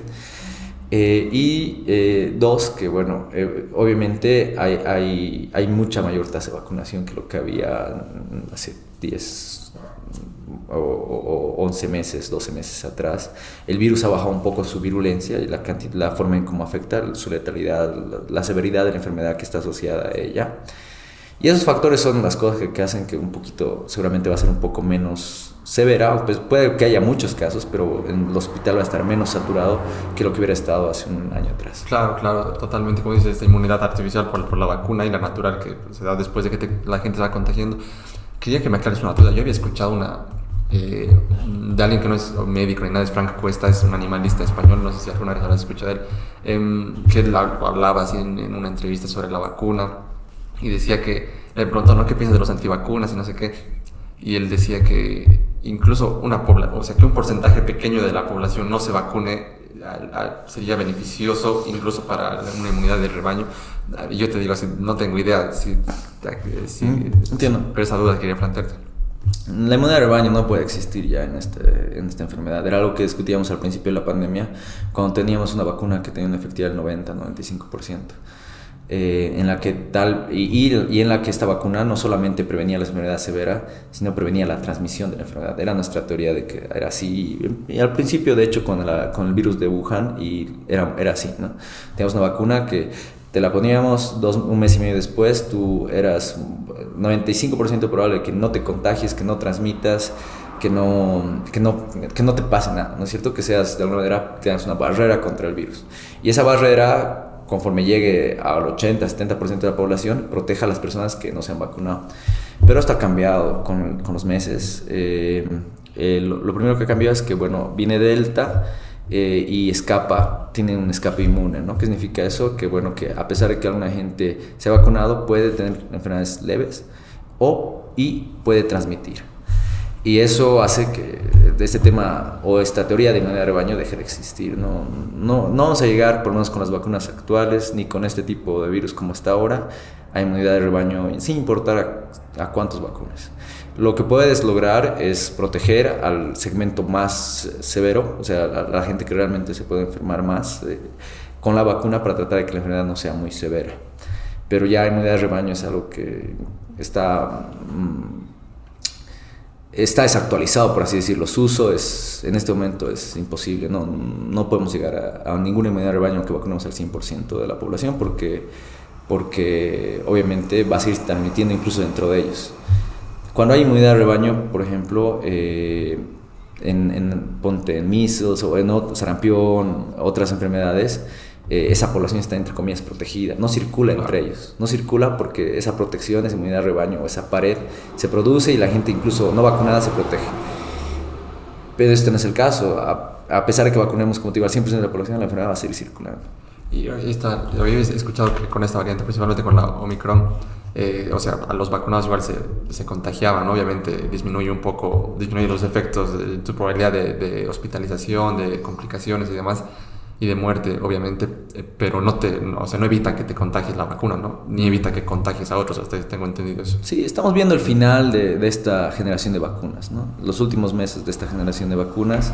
En los próximos meses vamos a ver ya adaptaciones y cambios de, de las vacunas para, para, responder mejor contra estas variantes. En este momento las vacunas lamentablemente han bajado mucho su, su performance. Eh, o, o, o, su, por las variantes su, del virus que surge. Exacto. Lo que pasa es que nuestras vacunas, muchas de nuestras vacunas son muy específicas. Eh, por así decirte, digamos, yo siempre explico esto en una pizza, ¿no? Entonces, tú estás enseñándole a tu cuerpo a reconocer esta pizza eh, y solo le muestras los jamones, ¿no? Le muestras los jamones, le dices, mira, esto, cuando veas este jamón vas a ver que es pizza y lo matas, lo botas, no lo comes, ¿no? O comételo en todo caso, ¿no? El cuerpo, destruyelo. Eh, y eso es el caso de las vacunas, por ejemplo, como la de Pfizer, la Sputnik, la AstraZeneca, la Moderna. Son vacunas que están diseñadas para solamente ese jamoncito esa proteína S, que es clásica de este virus. ¿no? Esta proteína S ha ido mutando.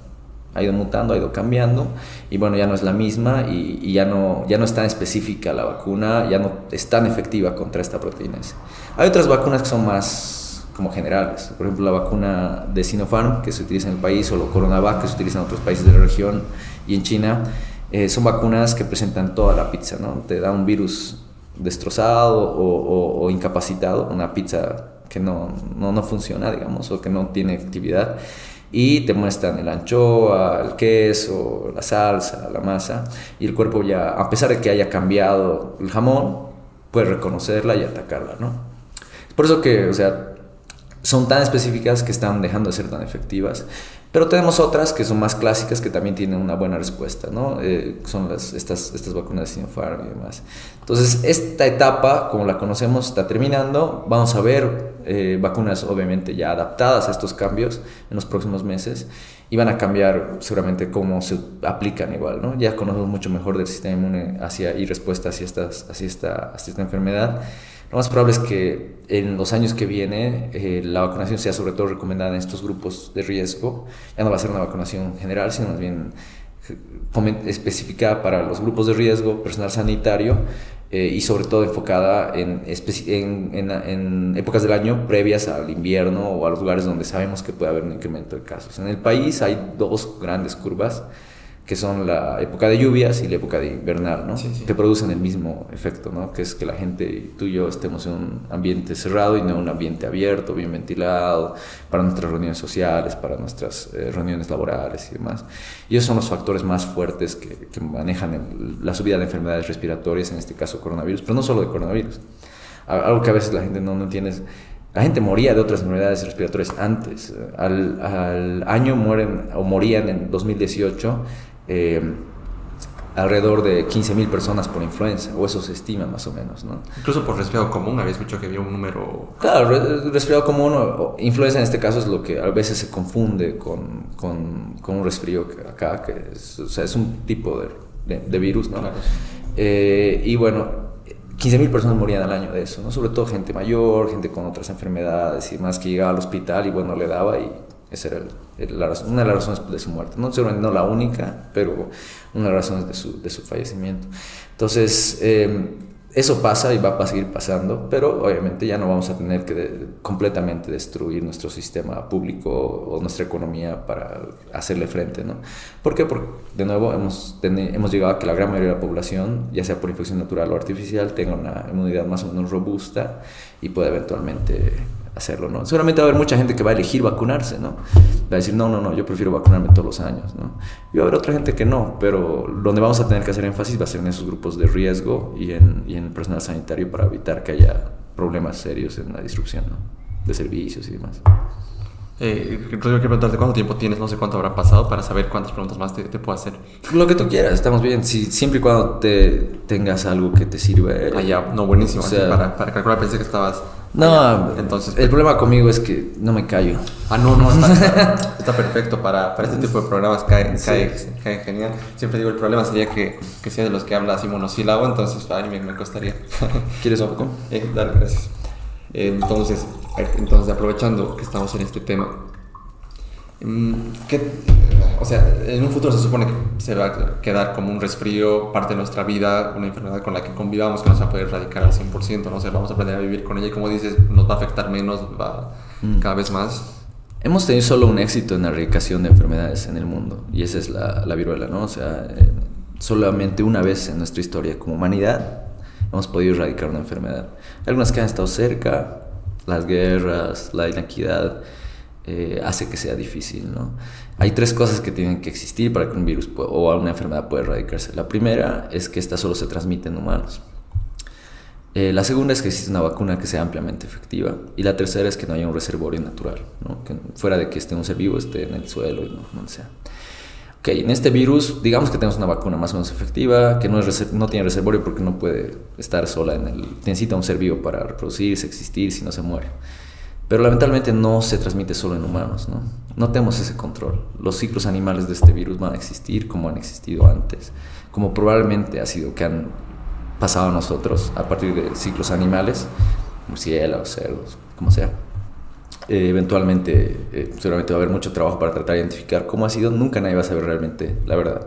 Lo más probable es que haya sido algo natural, porque ha pasado antes y sigue pasando constantemente. Eh, pero no vamos a poder erradicar este virus, ¿no? Es algo con, como tú dices que vamos a tener que vivir con él, ¿no? Eh, como con otras enfermedades que están en el mundo. Pero eventualmente no necesita hacer, eh, de la misma manera que influenza en su momento se volvió, entre comillas, endémica, que es una palabra que a veces ahora está como que tabú en, en, en, las cosas, se entiende poco. Lo único que significa es que esa enfermedad sigue existiendo, pero que ya la cantidad de casos no necesita que cierres todo, ¿no? Básicamente simplemente significa que sigue la cantidad de casos, va a seguir creciendo, todos los inviernos va a haber una subida, pero eh, vamos a poder manejarla porque tenemos un mejor sistema sanitario, porque estamos cuidando a las personas mayores de ella, porque esperemos que ellas se hayan vacunado, etcétera, etcétera, etcétera. Esperamos que sea, incremente la cultura de vacunación en el país también, ¿no?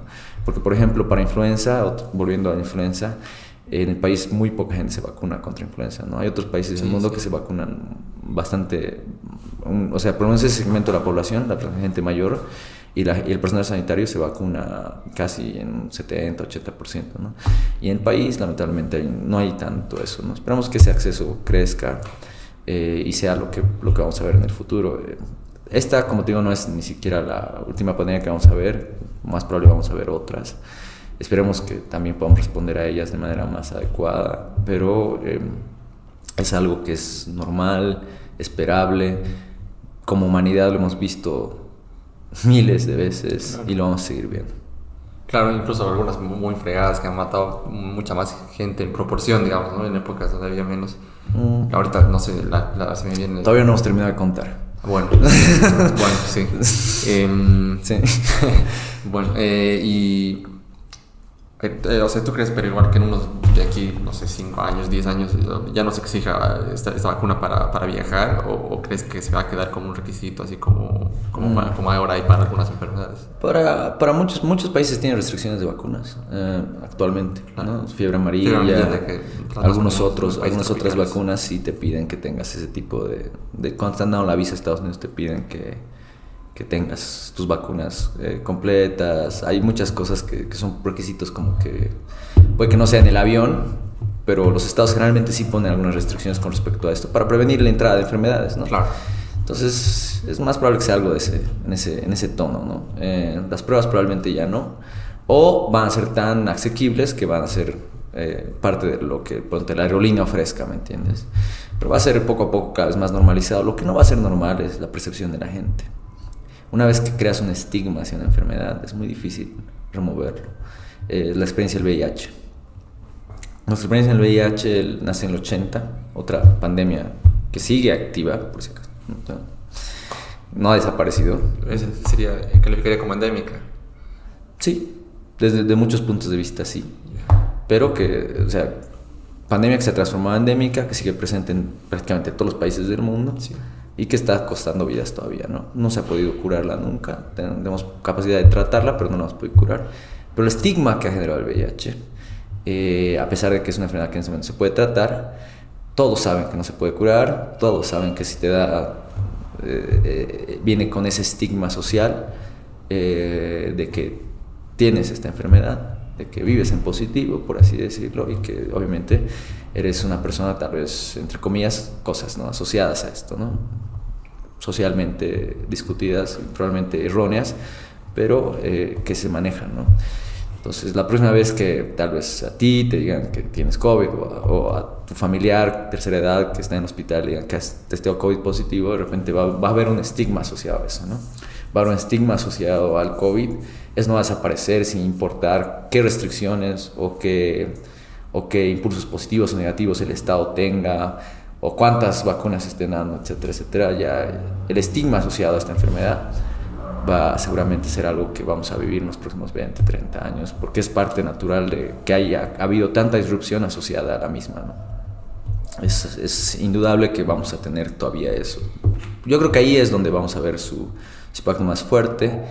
Eh, no sé si vamos a seguir usando barbijos, por ejemplo, tal vez no, por más por un signo de libertad que otra cosa, pero eh, eventualmente tal vez eh, haya cosas que la gente haga diferente, ¿no? El uso de barbijos también creo que ha sido un poco, ay, no sé, a mi, mi, opinión personal siempre, yo siempre abogo más por el criterio, ¿no? Obviamente el barbijo es importante en épocas, incluso en muchos países es normal que la gente use cuando está resfriada, está enferma, mm. que, que, lo utilice porque es, es, algo, creo, bueno para evitar mm. que se propague los contagios de ese tipo de enfermedades, principalmente mm. que se, por el que se contagian por nariz y boca, ¿no? Pero eh, hay reglas como que dicen eh, obligatorio en la, en, en, en la, calle, ¿no? Que estés manejando con barbijo, si es tu auto particular. ¿Cómo ves ese tipo de medidas que a veces son muy absolutistas, digamos, ¿no? Sí o sí barbijo, sí todo el tiempo o... Mm, bueno, yo creo que estamos evolucionando nuestra manera de pensar al respecto. Como te digo, hay medidas públicas que realmente tienen corta duración. Eh, Sucre, por ejemplo, ya ha abierto el uso o el no usar barbijo en ambientes públicos abiertos mientras sea al aire libre. Creo que es apropiado, sí, la evidencia científica de lo que estamos viendo de transmisión. Muy poco probable que haya transmisión en ambientes bien ventilados. Y estamos en un momento donde la enfermedad no tiene una subida de casos estrepitosa, por lo tanto parece ser una, una idea apropiada. ¿no? Eh, solamente va a haber gente, tal vez no poca, que va a decidir usarlo igual. Y eso es algo natural, ¿no? Es parte de, de, de como tú dices, esta conciencia que uno genera y protección propias que uno hace, ¿no? De la misma manera en que con el VIH todos usan, o quisiéramos que todos usen preservativo, seguramente alguna gente va a preferir, yendo a ciertos lugares, usar barbijo, ¿no? Es algo que seguramente vamos a ver. Como tú dices, hay países en, en Asia que, que, donde el uso de, de barbijo es, tiene, tiene, una razón hasta estética, eh, social, por la contaminación, por sí, enfermedades sí. respiratorias, respiratorias, pero también por, porque se ha vuelto como una moda, ¿no? No sé si vamos a llegar a ese punto en el país, tal vez sí, tal vez no, eh, dependerá de las corrientes culturales que, que, sigamos, ¿no? Pero de que va a haber gente que, que, ponte, de aquí a cinco años vas a ver un, con barbijo en ciertos lugares, te lo garantizo, ¿no? Es normal. Claro, claro pero ya no, obviamente, ya no de esa forma. Eh, te lo he mencionado así un poco en la pasadita, pero quería escuchar tu, tu, opinión. O sea, te hablaba del caso de, de Djokovic, ¿no? Que no quería hacerse vacunar. Mm. Eh, porque, claro, mucho lo califico de antivacunas, pero, pero ha dicho que, que, no, porque creo que hay estos dos extremos, ¿no? De los antivacunas que creen que todo es una conspiración, que no mm. creen ni en el virus.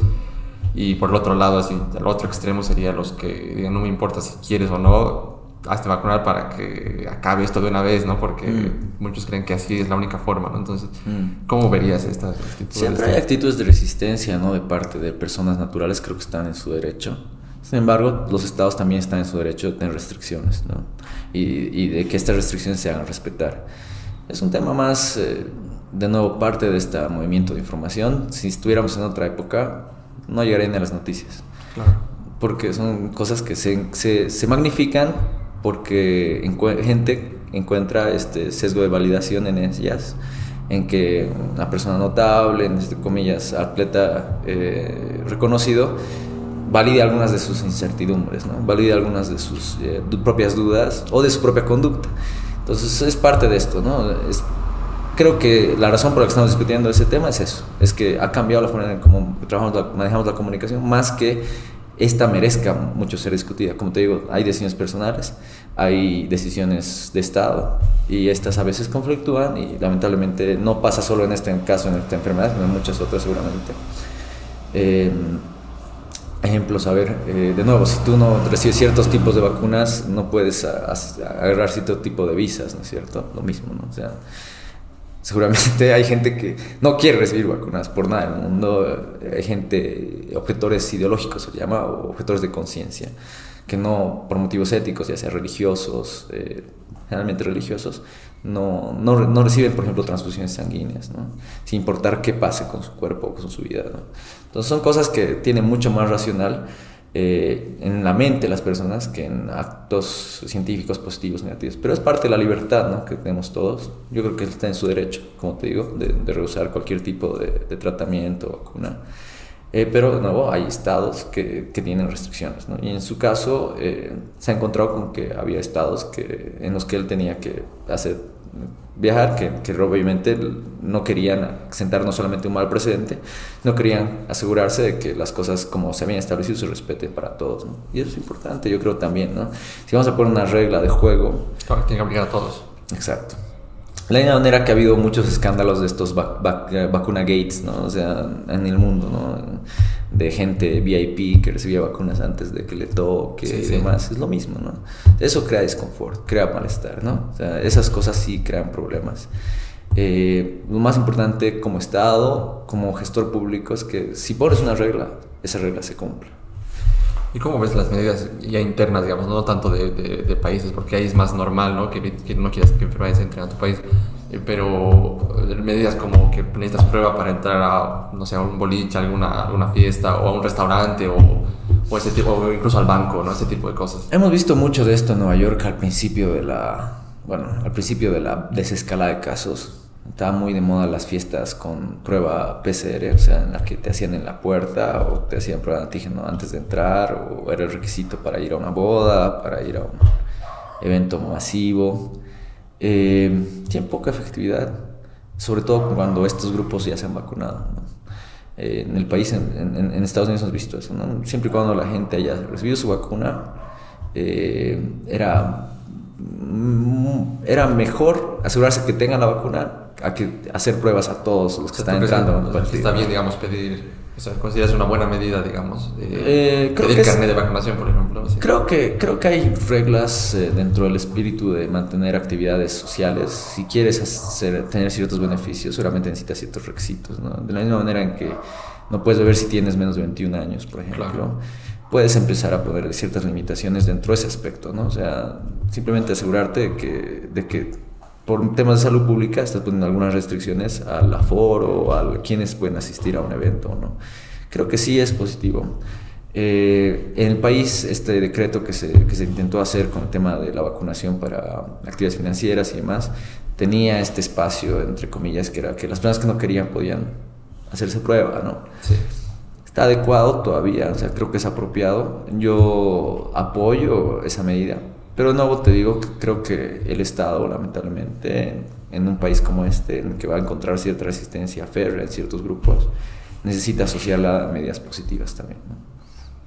Creo que no va, no, no va a poder ser eh, o sea, efectiva hasta que eso no, sea. Porque el tema con estas medidas, digamos, de, de castigo, ¿no? Un poco premio castigo, ¿no? Esas medidas que, que te quitan cosas, que te quitan. Eh, creo que puede generar incluso respuestas adversas en el sentido de, yo sé, de, o sea, sin decir nombres, yo sé de casos de gente que no quería hacerse vacunar, y, pero han visto que iban a empezar a hacer requisitos importantes que iban a modificar sus, actividades eh, normalmente, entonces han visto de acercarse a los centros de salud y a la vacuna, pues ahí como la corrupción, las cosas claro, a orden del Quiero ir a un boliche, me voy a vacunar, quiero ir a la madness y me voy a vacunar, viejo. O sea, ese tipo de cosas. Entonces, genera quiero que tener carnaval. Que tengan carnetes de vacunación, pero mm, no estén vacunados, digamos, ¿no? Entonces, creo que también es un. o sea, Echa la ley, echa la trampa en el país, ¿no? Sí, es un poquito, sí. No, no, es, no es solo el caso de Bolivia. Sí, sí. En Estados Unidos igual falsificaba gente sus sus pruebas, eh, digo, sus, sus certificados de vacuna y demás, ¿no? No es solamente del país, ¿no? Pero es el conjunto de la gente el que tratas de, la gran mayoría, los que van a seguir algunas reglas que, tratas de, a los que tratas de llegar con estas medidas, ¿no? Claro, siempre hay excepciones, pero no es como que la idea de estas reglas es justo que la mayoría se vacune y ya está, ¿no? Sí, esperamos que sí. O sea, yo creo que ha habido algunos intentos de hacer esto más eficiente y más verídico este tema del QR y del sistema unificado que se estableció recién a principios de este año. Sí, sí.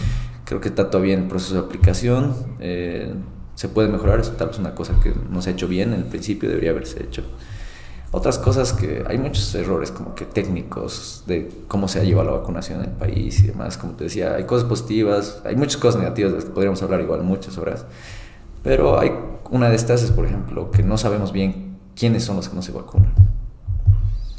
Lamentablemente en el país hemos vacunado solamente con carne de identidad y no tenemos realmente demográficos de dónde vive esta persona. Mucha gente se trasladaba para vacunarse de la provincia a la ciudad, de la ciudad a la provincia. Entonces los números de vacunación son bien mentirosos. O sea, no sabemos realmente dónde están los no vacunados tenemos una idea, comillas, pero no es exacto, ¿no? Pero, no, pero no, es, no es exacto y hace que sea difícil apuntar cuando tratas de disparar para reducir la, la cantidad de vacunados, de no vacunados. Eso, ¿no? Esas, esas maneras, esa, falta de información que a veces se tiene, o esa cruce de información, o medias verdades que vienen de la información disponible, que hacen que sea difícil eh, como que encontrar realmente quiénes son estos grupos, cómo ayudarlos, ¿no? Y cómo, cómo, cómo, podemos hacer como sistema para fortalecer eh, el trabajo de información y comunicación en, esas, en esos sectores ¿no? específicos de la población. ¿Qué es exactamente lo que les motiva? Entender cuáles son, cuál es el racional y los miedos que están asociados a la vacunación. Son cosas que no, todavía no conocemos muy bien. Son errores que hay que subsanar. Como investigador son cosas en las que estamos trabajando, ¿no? Es parte de lo que nosotros tratamos de entender. Eh, parte de mi trabajo va a ser en los próximos cinco años entender cómo, cómo y cómo podemos mejor eh, responder a futuras emergencias sanitarias. Y es parte de lo que esperamos pueda ser una contribución para futuros, futuras generaciones, futuros, futuros eventos no agradables eventos naturales, pueden ser un terremoto, otras emergencias sanitarias que también pueden ocurrir, no solamente enfermedades pueden ah, causar problemas severos en el sistema sanitario. Entonces esperamos eso, poder cada vez entender mejor para poder también ayudar mejor a la gente.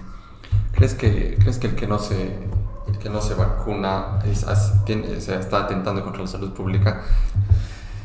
Creo que, creo que es un error de los gestores.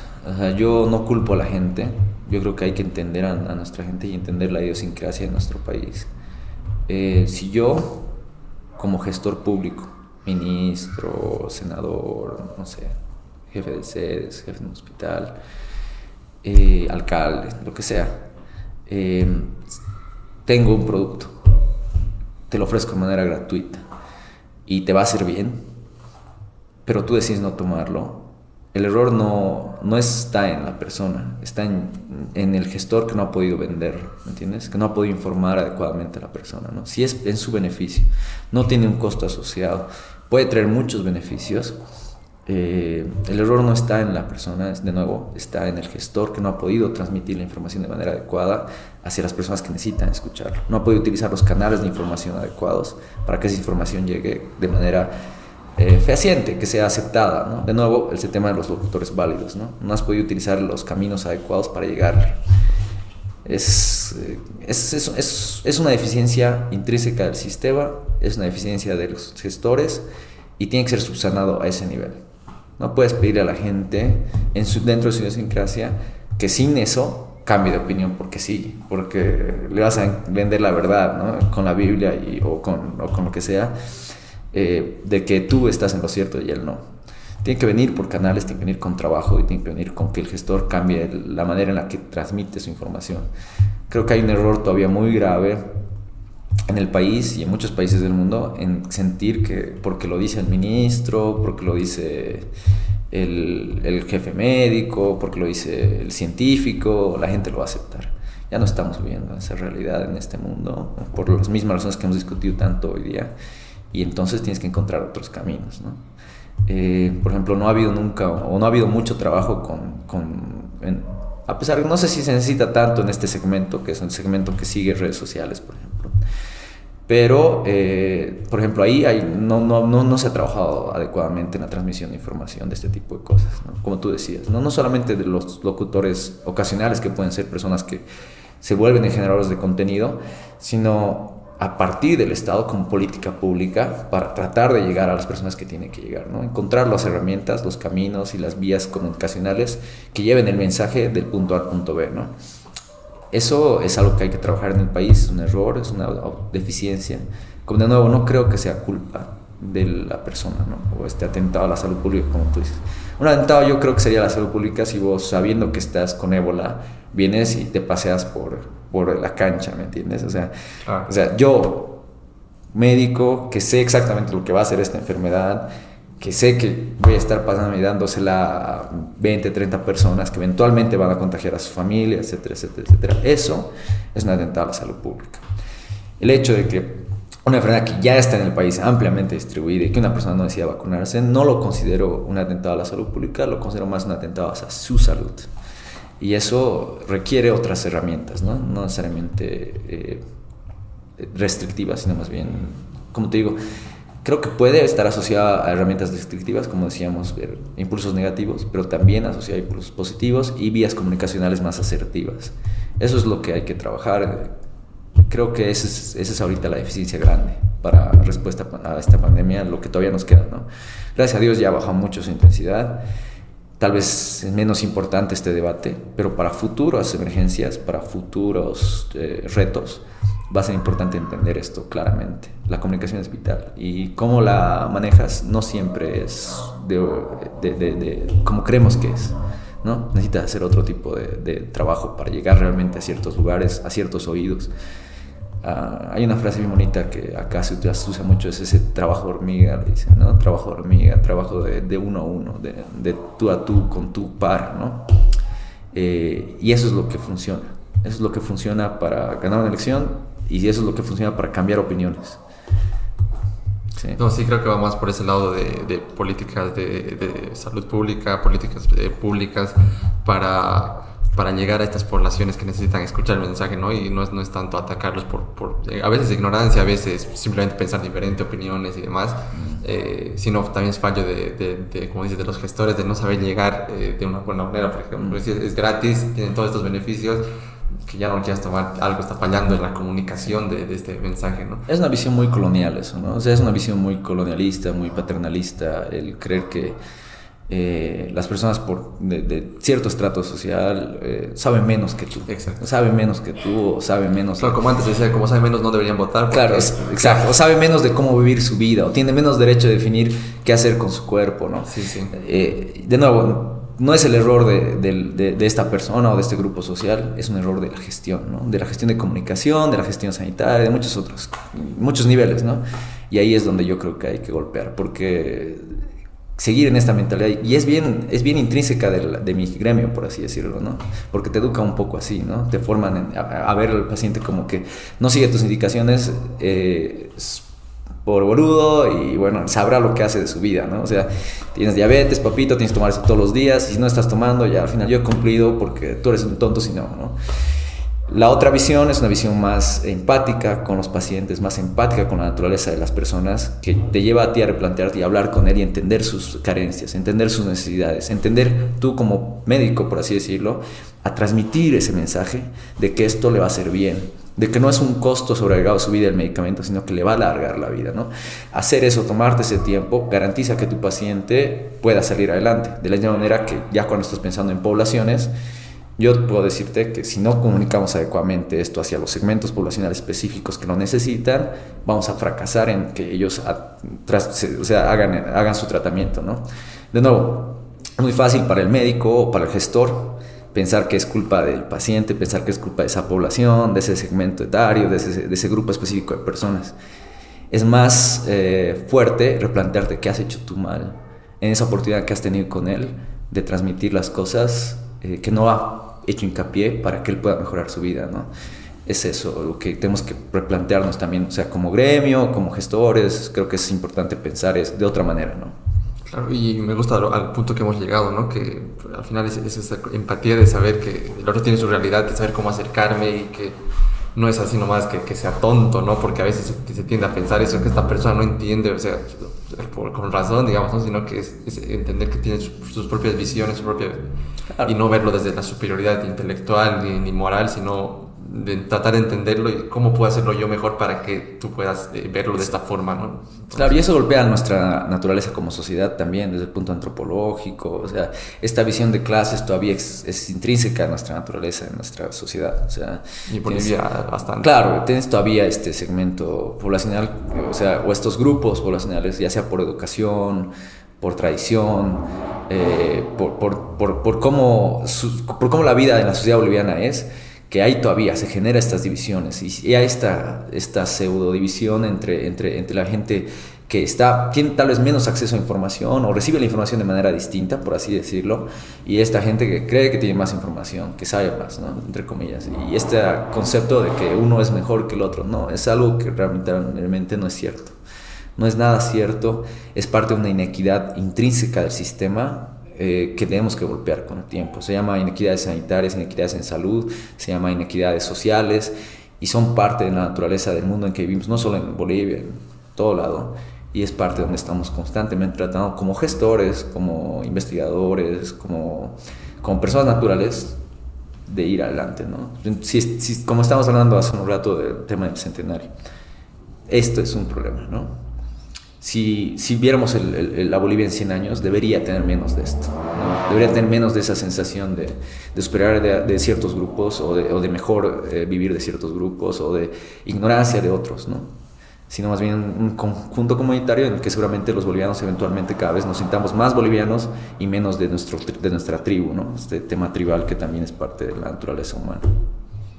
Sí, sí, esto, esto que dices eh, o sea, me, suena o sea, ahorita bastante, bastante, bastante linda esa conclusión porque nos obliga igual a vernos desde muchas formas y también desde mi, desde mi punto de vista que es un poco la comunicación es saber lo, lo, o sea, lo importante que es no, no, no solo enfocarse en cuestiones de farándula y esas cosas, sino acercarse a poder ese vínculo, ayudar a, grupos a vincularse, ¿no? y a que, a que, se, a que se llegue a algo, a cosas juntos, ¿no? Entonces, lo mm. importante de, este, de, la comunicación a todo nivel. Claro, René dice, este, este, tema que se ha hecho viral recientemente, una cosa es ser artista, otra cosa es ser famoso, ¿no? Eh, una cosa es ser famoso y otra cosa es ser de tu vida un impacto positivo hacia tu comunidad un impacto positivo hacia, hacia quien sea que sea tu comunidad. Puede ser tu familia, puede ser tu grupo de amigos, tu, tu ciudad, tu, tu, país. Entonces ahí tienes que replantearte qué es lo que estás buscando, ¿no? Si estás buscando hacer un nombre o hacer un impacto, ¿no? Hacer un cambio, crear una, una, un legado, ¿no? Y ahí es donde todos tenemos que pensar en eso a lo largo del tiempo, a lo largo de nuestras vidas y creo que ah, mientras más temprano tienes ese debate y esa idea de qué es lo que vas a hacer para realmente hacer una de las dos cosas y entender cuál es el, camino que tú quieres tener, eh, eres más honesto y te planteas realmente un futuro más próspero en, general, ¿no? Sí. Sí, totalmente, y, tú las puedes ver, digamos, desde, tu área también, ¿no? Toda, toda esta realidad y, y, qué lindo poder conversar de esto, como, principalmente porque, digamos, de, de, de estos temas, pues se puede hablar entre todos prácticamente, pero pero pues, hablar de estos temas con alguien que se dedica a esto de manera profesional, entonces pues o sea, tiene otra, otra connotación que...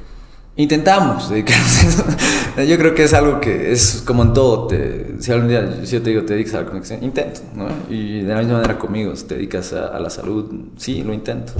Esperamos algún día hacer algo positivo, ¿no? O a lo largo de nuestro trayecto a hacer algo positivo. Para que a la larga te des cuenta que hayas hecho algo. O que por lo menos, yo creo que el, hecho es de intentarlo, ¿no? Como en todo en la vida, o sea, es, es en tomar un pasito a la, a la vez, un día al día y, y, saber que no vamos a cambiar el mundo de la noche a la mañana, pero podemos empezar desde nuestras casas, desde nuestro rubro, sea cual sea el rubro. Todos tenemos una oportunidad de ser un agente de cambio. Sí, desde nuestro rubro y desde nuestra comunidad, como, como has dicho, eso, eso me gusta, eso es como no importa si es tu familia, no importa si solo son tus amigos, si eres profesor y es tu curso del colegio o si o tu grupo de deportes, lo que sea, pues ahí puedes influir. Entonces, sí, darnos cuenta que todos potencialmente no necesitamos ser famosos, sino dar ese, ese aporte para... Claro, el humanismo, la empatía son cosas que son universales y que son parte de todas las profesiones, de todos los rubros y de todas las actividades, por así decirlo, porque... Mm, hay este concepto de igual de las profesiones es bien etéreo ahorita, ¿no? Ha cambiado mucho la manera en que la manera, bueno, la manera que muchas cosas se, hacen, ¿no? Hay mucho autodidacta, mucha manera las, las, estructuras formales del profesionalismo, así conocido académico, ha cambiado mucho, ¿no? Hay mucha gente que puede hacer muchas cosas sin haber nunca salido con un título profesional, por así decirlo, ¿no? XZ, ¿no? Y puede aprender por su cuenta mejor que tal vez en algunas universidades, ¿no? Pero hay ciertas cosas que sí requieren formación, ¿no? Claro. Y eso es parte de, o sea, de otras cosas que también hay que entender dentro del mundo en el que vivimos. Pero hay que ser objetivo de que, y de nuevo, sería erróneo pensar que por tener una profesión específica o por haber tenido un, grado académico, eres mejor o tienes mejor capacidad de ayudar que alguien que no ha recibido nada de eso, ¿no? Eh, o que no tiene nada de esas credenciales, por así decirlo. Eh, Eteria es un papel y esta persona que no tiene nada tal vez tiene mejor impacto en su comunidad, en la manera en que hace su trabajo, que lo que tú podrías jamás desde tu punto de vista porque no te dedicas a eso, porque no trabajas en hacer mejor tu comunidad, en hacer mejor tu vida incluso, o sea, ni siquiera tu comunidad, tu familia, si por lo menos te hicieras mejor a ti, yo creo que todos habríamos cumplido con el mundo, ¿no? Sí, a veces no sé, ver mucho más allá, pero hay, una persona a la que te puedes ayudar directamente, ¿no? Y ese, serías tú mismo, ¿no? Exacto. ¿Sabes de ahí? Eh, un tema que quería tocarte que te había dejado desde el principio, el tema de, cuántos idiomas hablas. Sí, bueno, a ver, eh, fluidos, el inglés y el español son mis, mis más fluidos hablo algo de francés y algo de portugués y el francés lo estoy perdiendo porque ya no practico mucho, pero a veces me encuentro con amigos en la Alex, entre otros, que, con los que puedo tratar de practicar. Tratar de practicar, ¿no? Eh, viví, un, tiempo en, Brasil, dos o tres meses, eh, cuando era pequeño, entonces algo de portugués también aprendí ahí. Y bueno, también viví, estuve un tiempo, eh, un mes, dos meses en Francia tratando de mejorar mi francés hace unos años. Esperamos poder mejorar también eso con el tiempo, más desde el punto de vista, lo encuentro como un hobby, el tema de los idiomas. Trato de, mm, escuchar entre canciones, de la misma manera que aprendí inglés, ¿no? Yo no aprendí inglés en un instituto, no, no he pasado clases de eso, he agarrado y he escuchado música, eh, veía películas con sus subtitulados en inglés, cosas así, que me forzaban aprender el idioma. De la misma manera hago con las otras cosas. Es como, un hobby, como todos tenemos. ¿Y cuando has ido a estudiar a Estados Unidos, has llegado ya sabiendo inglés? Mi inglés era, era intermedio a un poco elevado, diría yo, pero era porque tuve también otras oportunidades de, de, utilizarlo. ¿no? Ah. El 2007 viví como seis meses en la costa este, viajando y haciendo otras cosas. Eh, a lo largo de mi formación también muchos congresos, etcétera, me veía forzado a utilizarlo, entonces sí, digamos así como que un poquito chocante al principio, otra vez sí tenía que como que forzarme a hacerlo, pero como todo, una vez que empiezas y lo tienes que hacer todos los días, en dos semanas ya lo sabes hacer bien. Claro, porque cuando hay una necesidad, pues el cerebro automáticamente, o sea, si estás en tu casa todo el tiempo escuchando español y quieres aprender inglés, por momentos es más difícil, pero no tienes la necesidad, ¿no? Pero esa necesidad de comunicarse del, del ser humano hace que rápido puedas adaptarte a... Sí, para el programa específico de la epidemiología tuve que dar un examen de inglés. Eh, creo que me he preparado unos dos o tres meses para eso, pero no formalmente, sino con... Eh, como todo, ¿no? Un examen no prueba tu conocimiento de un tema, prueba tu manera de dar ese examen. La mayoría de los exámenes lamentablemente tienen esa limitación. O sea, son una prueba de qué tan bueno eres para responder estas preguntas. No necesariamente que seas fluente o no fluente en un idioma o que sepas o no de un tema, sino simplemente qué, tan, qué tan capaz de responder estas preguntas eres. ¿no? Entonces me he formado, sí estudié para eso, digamos, pero era, no, era, no es lo mismo que el día a día, que aprender a, comunicarte en, en, un idioma. Como tú dices, el verte forzado ayuda mucho. Los, los, los colonos, o sea, las personas que venían a, a colonizar eh, Latinoamérica y otros países del mundo, utilizaban esa herramienta también, agarraban y se juntaban con una, una un, o, si era hombre con, con, alguien del lugar y de esa manera aprendían el idioma, ¿no? Se forzaban a usarlo todos los días en, en, en, todos los aspectos y de esa manera podían aprender. Es lo mismo, o sea, si realmente quieres aprender un idioma, lamentablemente tienes que encontrar la manera de forzarte a usarlo todo el tiempo. ¿Y has aprendido algún idioma nativo? Así para...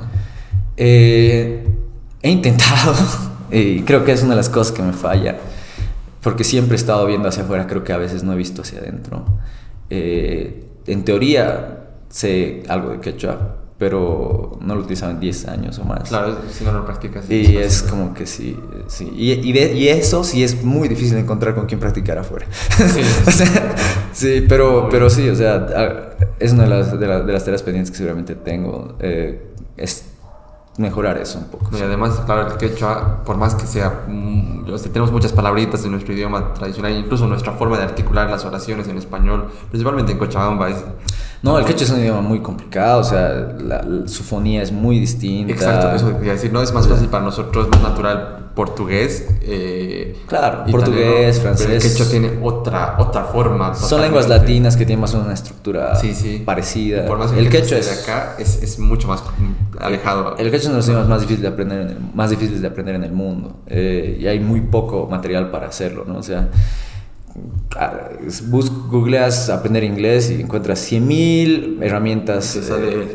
gratuitas. más que todo el quechua peruano, que varía un poco del de acá. Entonces. Y quechua es un poquito más limitado. siempre vas a encontrar menos herramientas, menos capacidades, menos textos, menos libros, menos es, muy oportunidades. Es muy complicado. El quechua tiene una oportunidad e incluso ni siquiera hay un consenso de cómo se escriben las palabras al fin. Claro, no, no, es porque es más fonético que, otra, que, escrito. El escrito ha sido una manera forzada de tratar de volverlo como un idioma. Claro, porque los como un idioma antes claro, no escribían. Entonces, claro, sí, exacto. Devolverlo como un idioma más fácil de transmitir de manera escrita. Pero eso ha sido, una, eh, por así decirlo, una injerencia colonial hacia el idioma, ¿no? Pero es una de las cosas mágicas el, el quechua. Hay, hay, muchos profesores, de hecho, que se han hecho muy famosos internacionalmente tratando de promover el, el, el quechua en el mundo y creo que es algo que... además creo que, creo que el mundo, estaba leyendo no era un estudio, era una, una publicación que decía ¿no?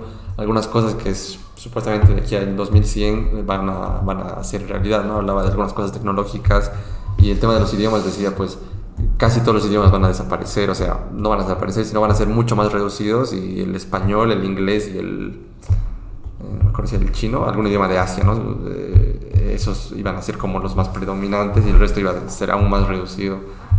Claro, es, es más más gente habla inglés, mandarín y, esos son los dos idiomas predominantes. El ruso es como que muy pequeño, el uso de francés igual es muy pequeño. La mayoría del mundo o habla o habla como segundo idioma inglés o, o, primariamente el mandarín, ¿no? chino mandarín, que es un país gigante que tiene 500 millones de personas o más. Y el español por su extensión, ¿no? Porque son varios países pequeños, pero... El español sería el tercero, sí, pero es por eso, por, por, su extensión más que por la cantidad de gente que lo habla. Sí. Sí, exacto, es menos gente, pero... Pero, no sé, las herramientas tecnológicas están cambiando, cada vez hay más eh, eh, traductores automáticos, eh, herramientas que hacen que tú no necesites aprender un idioma para hacerte entender con los demás. Tal vez eso también vaya a cambiar la película y, eventualmente vaya mejorando la manera en cómo nosotros nos comunicamos. El idioma es, una, es un tema necesario para vivir en el exterior y demás pero no es algo difícil, no creo que sea algo difícil desde mi punto de vista. No necesariamente una limitante que te impida, por ejemplo, salir a buscar oportunidades de estudio laborales, así. Eh, tienes que de alguna manera forzarte a usarlo, pero eso es algo, lo que yo, lo que yo no creo es que necesites pagar infinidad de, de, dinero por cursos o por institutos para aprender un idioma. Eh, no ahora, hace 50 años tal vez, porque no tenías acceso a estos elementos, ¿no? O sea, los textos. con YouTube puedes aprender mucho. Claro, entonces yo creo que ese es, la naturaleza en la que, que vivimos, no necesitaríamos que sea un, un, esfuerzo financiero, sino más bien un tema de dedicación de tiempo, ¿no? De ponerte las ganas y hacerlo. Eh, tenemos mucho, trabajo mucho con una organización que se llama Tu Beca Bolivia, que es una eh, ONG eh, que se dedica a tratar de ayudar a bolivianos a conseguir becas en el exterior, ¿no? y uno de los trabajos importantes que se hace es en eso, en tratar de, de ayudarles no solamente a entender que el idioma es probablemente la cosa menos, menos preocupante de irse al exterior, Lo, lo, lo, los otros son las otras cosas que tienes que construir en el camino, ¿no? Unas buenas credenciales, gente que, te recomiende, entre otras cosas, publicaciones, etcétera, cosas que, necesitas para ganar una beca, pero el idioma probablemente es el que deberías haberlo hecho ya. O sea, y eso de nuevo no necesita recursos, no necesita nada más que tu tiempo y que una o dos horas al día le pongas ganas. Bueno, Rodrigo, ha sido no sé cuánto habremos hablado. Sí, no, no revisar, pero ha estado, buenísimo. O sea, yo creo que podríamos seguir bastante tiempo. Dale. Y espero que sea la invitación como para... Seguro, cuando tú quieras. para que en otra puedas venir. Cuando tú quieras. Para mí es un placer siempre eh, tratar de discutir temas de coyuntura, pero también un poco tratar de transmitir la experiencia. Eh, es un placer tratar de, de, de, de, transmitir y comunicar hacia la población. Entonces tenemos una responsabilidad. Eh, con eso y creo que ahí es donde tratamos de, hacer nuestro, nuestro pequeño granito de arena para mejorar las cosas. Mm, se me ha hecho muy interesante, o sea, te agradezco por, por tu tiempo, por tu buena, buena onda y ojalá se pueda dar porque hay muchos temas igual que seguro vamos a hablar, incluso Sí, sin duda. como sabemos, hemos dicho, no se va a actualizar todo el tema de, de, de cómo está el... Claro, no, el COVID termina y viene otra cosa. Como te digo, va a haber siempre algún tema, el tema sanitario. Como te digo, creo que es una de las tareas pendientes de los próximos 100 años. Esperamos no solo... Hay que utilizar esta plataforma, ¿no? El COVID presenta una oportunidad. Esa oportunidad es que la opinión pública está mirando en esa dirección. Utilizar eso en ese momento específico para potenciar esta tarea pendiente que es realmente ser equitativo del acceso sanitario hacia toda nuestra población, creo que es algo vital. Eh, y que sin duda tiene que ser el enfoque de todas las personas que trabajamos en gestión, pero también tenemos que tratar de llegar hacia los, la población en general para que eso no se pierda, no se baje, ¿no? O sea, para que de aquí a cinco años no sea un tema de pasado, sino más bien sea un tema coyuntural, se demanden las políticas públicas, se demanden las propuesas de cualquier tipo de nivel de, de gestión y sea parte de lo que todos esperemos como un hecho al igual que esperamos que haya obras, que haya puentes, que haya, ¿me entiendes? Y ojalá no se pase la ola, como dices, ¿no? O sea, no la ola de contagio, sino la ola de, de estar atentos a esto. De por, enfoque, sí. Por, porque es, es, fácil desviarnos, ¿no? A veces bajan nomás los casos y ya parece que pasa el tema y después vuelve y está. Entonces, siento que va a pasar rápido la, la, la atención. Entonces, si no se aprovecha, como dices, para hacer ese cambio, ahora que estamos todavía con esto? Yo creo que la información, la manera en que se mueve la información y este miedo generalizado que se ha generado va a ayudar. En parte, su, su lado positivo va a ser esto. Que ya sea esta enfermedad u otra, va a mantener como que un ojo al costado de, de todo lo que sea en el tema sanitario y hay que aprovechar eso. ¿no? Puede ser algo muy negativo si es que solo se transforma en miedo y en, y en, y en estos estigmas hacia cierto tipo de grupos o enfermedades pero puede ser algo muy positivo si como gestores, como comunicadores, como, como población en general lo utilizamos para redirigir la opinión pública, redirigir la gestión pública, redirigir la orientación a la que nos vamos como país para ser más equitativos, más humanos. Y porque, o sea, es inhumano que algunos de nosotros no podamos acceder a medicamentos, que algunos de nosotros no podamos acceder a tratamientos, que algunos de nosotros por falta de recursos no podamos recibir algo que nos salve la vida, ¿no? Y eso pasa todos los días en el país, pasa todos los días en los hospitales de, esta ciudad. Y bueno, o sea, es una realidad que tal vez no, la, no, no se enfrenta a la mayoría de la gente todos los días, porque no está en el rubro, porque no necesita verlo, porque a veces es más fácil mirar al otro lado, pero que pasa constantemente y es una tarea pendiente como sociedad, como gestores, como todos. Sí, pues entonces, bueno, con, con ese mensaje creo que hemos tenido bastantes reflexiones sí. y esto ha sido pues sobrepensando con Rodrigo Carlo Arce. Un placer, Ale. Un placer, Rodrigo, gracias. Gracias por tu tiempo. Un gusto enorme.